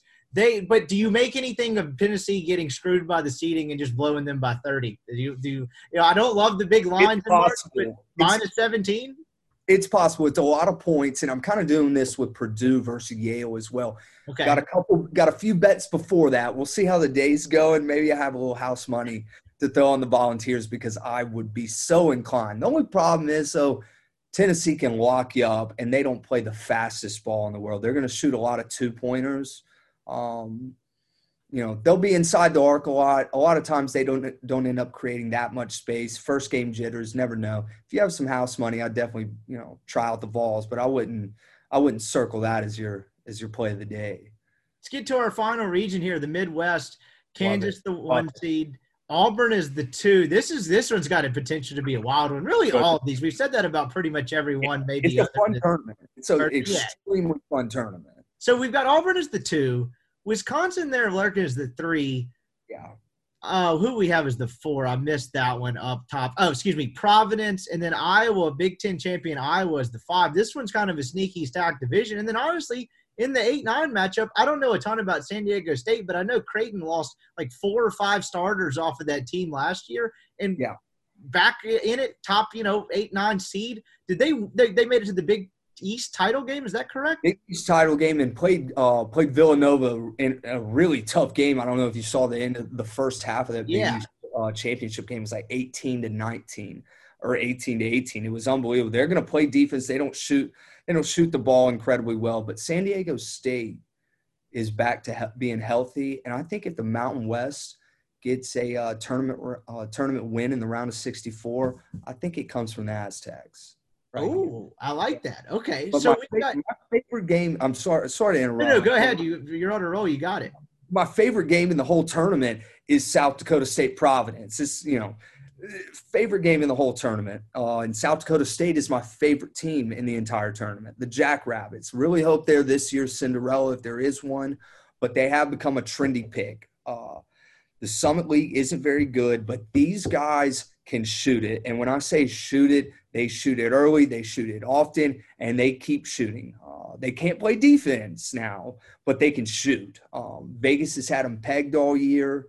Uh, they're two games above 500 on the against the spread, and their total split is only two games. Vegas caught on to them, but man, it, it was tough not to. Uh, the over was a fun bet on them towards the beginning of the season. It it was all right throughout the season, but it got to a point where you you were having to take an over of 160 with the Jackrabbits. Now Providence, on the other hand, we'll see. I watched them on a uh, in a game early uh, early against Virginia, and man, it was bad. This team can be really bad at time at times, but they have found a way to win all year. Uh, they don't shoot well, but they played solid defense. They'll have they'll have to play with a little more sense of urgency. But the fact that South Dakota State at only plus two, and it hasn't moved either way, is just And this is the four thirteen. certainly. And you know, as soon as the bracket came out, the trendy pick was the Jackrabbits upset. So trendy that you know, I'd probably say five. You know, at least five out of the ten upset picks are are coming from that game. Uh, going to be a fun one, but uh, going to be a really fun one. And I I loved South Dakota State as soon as it came out. But the more you look at it, the more you talk to people, the more you realize everybody loves the Jackrabbits and what's not to love. They're going to be that's going to be an exciting game. But what I think you should play here is the over 149 and a half Okay. if you could have gotten over 149 you- you just got to look at it like this if you could have gotten an over 149 and a half in any of south dakota state's games uh, towards the end of the season you know that would have been your only bet for the day it was and now that you got providence they don't necessarily score it well but i'm telling you south dakota state as well as they shoot it they can't play defense at all at all You were leading me right where I was going to go there too, because Providence, you know, they finish at the top of the Big East regular season standings. The first one in? Yeah, the first one of the uh, first regular season conference title in program history. I saw there was a lot of dissenting opinions about kind of the luck factor. I know KenPom actually measures luck, Providence right up there. I didn't love that from the standpoint of like, look, you win a Big East Conference title, you win a Big East Conference title. But when you look at it from a sheer metric standpoint, they were fortunate. But sometimes teams have years like that. I think the line speaks for itself. If it's a two point line in this 4 13 matchup, I don't know. I mean, it's going to be a fun game. Aside, Vegas be damned. Like I think you probably roll with the Jackrabbits here. I think over it's probably the safest play there. I was going to lead you to another one. This has nothing to do with any sort of metric because I haven't looked at it on. Iowa State is plus four against LSU. LSU does not have their coach. They feel like a dead program walking. They're freakishly athletic. I don't even know who their interim coach is because the top assistant, former AK assistant, Bill Armstrong, probably getting hit with a show cause. He got canned too.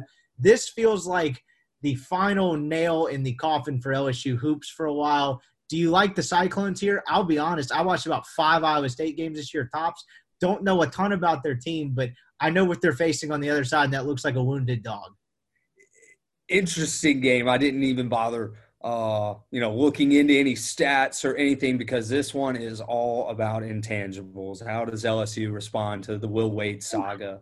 Ooh, tough times down there in Baton Rouge right now. I'm, you know, kind of feel for feel for some of my friends. Shout out Tapper Patrick. Uh, but if they respond well and play, you know play with some passion, play for the purple and gold down there, they should win this game. I was about to say, Will Wade on the sideline. It's LSU all the way. Certainly, but Iowa State uh, lost seven out of their last eleven and looked really, really bad at times doing it. You go look at their uh, schedule. Goodness gracious, they lost double digit, a lot of double digit losses. And now I, I came up with a rule as I was doing some prep work, and that is if you lost to this year's West Virginia team by double digits in February, you're garbage. And I, you know, I may have made that rule, but you know, it screw it. That's the rule. And you know, this Iowa State team is trash. We don't know what we're going to get out of LSU, but I am telling you, this Iowa State team is trash. Should not be in the tournament. It's really upsetting that they got in because they had no business being in this tournament. Huh. So do you Sorry. think you go the, the, the inverse, like the LSU, just the other side can? Tr- we'll see. I mean, go down. I mean, that's kind of a hooping and hollering bunch. I mean, they you know they play with some passion. They talk a little smack out on the court, uh, and they you know they finished the season strong. It uh, they got raked by Arkansas in the uh, in the SEC tournament, but I think that you know probably just caught them on a bad day. When here's the thing about LSU: LSU turns the ball over, and they don't shoot necessarily well. The thing is, when they're good, all they've got to do is do one of those things right. If they're if they're taking care of the ball, they're going to win because they're they can really break down and defend you. But if they're shooting well, it doesn't even matter if they're turning the ball over. They get hot, they're hot. It's going to be interesting to see how this one plays out. Uh, don't really have that, you know. If, if you if you want to, a wild, wide open region. Wide open. Goodness gracious. Uh, Auburn, Miami, you know, USC. It's. It's a good, you know, it's fun. You have Auburn playing Jacksonville State. That's a big game here in Alabama. I don't know how they how they allowed that to happen, but nonetheless, Auburn, you better not lose.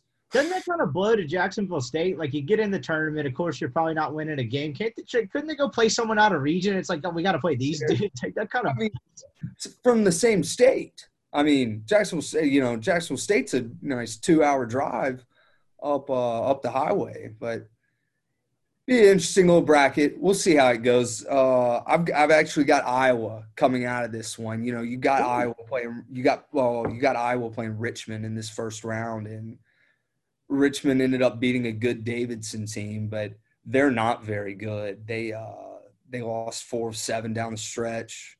Um, kind of got hot there at the end of the um, in the conference tournament. Took a spot away from a bubble team, a little upsetting, but nonetheless, Iowa is playing as good a basketball as anyone is in the country. I don't know if you watched the Big Ten championship game, and honestly, that was a great game great game, but the 10 games prior to that, Iowa, Iowa is just, I mean, you don't really mess with the family business that is Iowa Hawkeyes basketball. Oh, yeah. These guys can play. They've got like the 10th year man, Jordan Bohannon, who just uh, who just got uh, all, first team All American today. He's he took his COVID year. It feels like he's been there forever.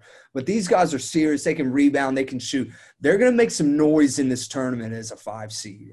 Watch out for the Hawkeyes. The Creighton San Diego State eight nine. I know we covered that a second ago. That's two and a half. Do you have any lean there? Or is that kind of just to stay away? You don't know. You almost want to say that the only people that care about this game are Warren Buffett from Omaha and then Kawhi Leonard from from LA who went to San Diego State. I mean, this is a kind of a snoozer. This will be one of those ones that you keep up on the score bug on the top right of the screen, and maybe if it comes down to the wire, you'll uh, you'll pan in. But this shouldn't be too high of a scoring game. There's a ch- watch out for this game. There's a chance this game doesn't get out of a two possession game the entire game. It could be one of those types of games where it's just a grind it out. Let's see who gets to 65 first. Wisconsin Colgate, our friends at Skybox love the Colgate. Colgate, I don't even actually know what they are. I was about to say toothbrushes. I don't think they're that. But loved them last year. Should they have gotten past Arkansas? Gave them a run for their money. They didn't. This is a 3-14 matchup that is only Wisconsin minus seven and a half. Do you get any bad juju? These are the metrics I look at. Is Wisconsin celebrating the title a little prematurely? Got the great guard deal. Do you like the Colgate here? What do you do? You have a lean in this at all? I certainly wouldn't play this number. I want to say it's uh, Wisconsin by seven right now. Yeah, I'm showing seven and a half. So right, yeah, right in that range. And, and Wisconsin, I, I, they did beat Purdue to end the um to end the Big Ten. You know, get their co-champs. Uh, kind of bad omen for them because they've struggled ever since that uh, that point. But the first team All American's going to do. You know, he's going to come to play, but and they got a little help from Arkansas last year. You're going to definitely know this year not to not to overlook Colgate because they're coming to play and they're coming to win. They have a lot of the same team back from last year. They're going to make plays. Um, gosh, a stay away game. I'm picking um I'm picking Wisconsin in my bracket, but just because you know what are you going to do? You're going to pick you're going to pick a four over the four over the third. Yeah, I've already got uh, the Jackrabbits beating Providence. I can't have I can't have the three and the four going down, can I? Is that too much? I mean, you've had we've had weirder years, you know, when you don't have a dominant team. Who the hell knows? Who do you like coming out of this region, though? Oh, Iowa. You mentioned that a second ago. You like the Hawkeyes. I so, like Iowa, and I think that game that they, the possible matchup that they have with Kansas in the second round or in the uh, Sweet 16 will be a good one. Both teams are playing their best basketball right now. That could be, you know, I switch. I you know I went back and forth. I had Kansas at first because they are playing well, but Iowa really has the size to do it this year. As a, and I know they have Luka Garza, but my man down low for Iowa can really bang down there, and he can, you know, he can pass. He this that and. It's a very experienced team, and I think they get uh, the nod over Auburn in the Elite Eight. Who, by the way, if anybody has the easiest road to the Sweet 16 in this bracket, take a look at Auburn. I mean, the winner of USC Miami. I mean, you can check those teams out and figure out what it is. But then you're playing, you know, LSU, Wisconsin, Iowa State, or Colgate to go to the Elite Eight. I mean, they got the dream of all draws. Yep, which makes their value at that plus fourteen hundred a little Early. salty there. Let's uh, I, as we wrap up here, that's all the leans. What uh is your card for your card on Thursday and Friday? If you had to give the public here, however many picks you want, I'll put a cap on it. What do you like each day? Gotcha. I'll, I'll give you two layers. My best bets are Michigan minus two, Iowa minus 10. And then my other bets, little, little slab lower. I don't know how, how big we are in the units around here, but if you're divvying up units, uh, this is the lower tier of them. South Dakota State Providence over 149 and a half. Really like that. I just think South, uh, South Dakota State's going to create too many possessions in this game for that to stay under the number. Um, I like Loyola Chicago as a pick 'em against Ohio State. Loyola Chicago is extremely hot, great team. They've been here, Sister Jean. What more can you say? Um, UConn minus seven against New Mexico State. I think UConn's just too much for them. And then maybe a tad bit lower. Purdue's going to blow out Yale. They're going to beat them by 25 at least. So those are my picks. You heard it from the man himself, Johnny Heat Esquire. We'll have to check in maybe next week after we get through these first couple rounds of games. This is a lot of fun, my man. I appreciate it. Brian Scott, I appreciate you having me on. All righty, that is our show. Good, uh, good talking some basketball with an old friend there. Hope you enjoyed the conversation with a couple of dudes that are fired up about March Madness. As I'll mention one more time, Skybox fired up about March Madness, ready to lead you to profit as well. So we might have, a, uh, depending on how the winners go, Mr. Uh, Jonathan Heat back there on the pod here soon. But if you made it to the end, I really appreciate you tuning in uh, and making us a part of your day, whatever it is you're doing. Big show on Friday, too. We're going to do a little spring football preview with Weldon Rodenberg and uh, Mailbag Friday. I know we were off the Mailbag Friday train last week just with the way the podcast dropped and the baseball schedule being a little bit earlier. But uh, we'll be back with your mailbag questions and some spring football previews. So stay tuned for that. Appreciate you guys listening as always, and we will catch you on Friday.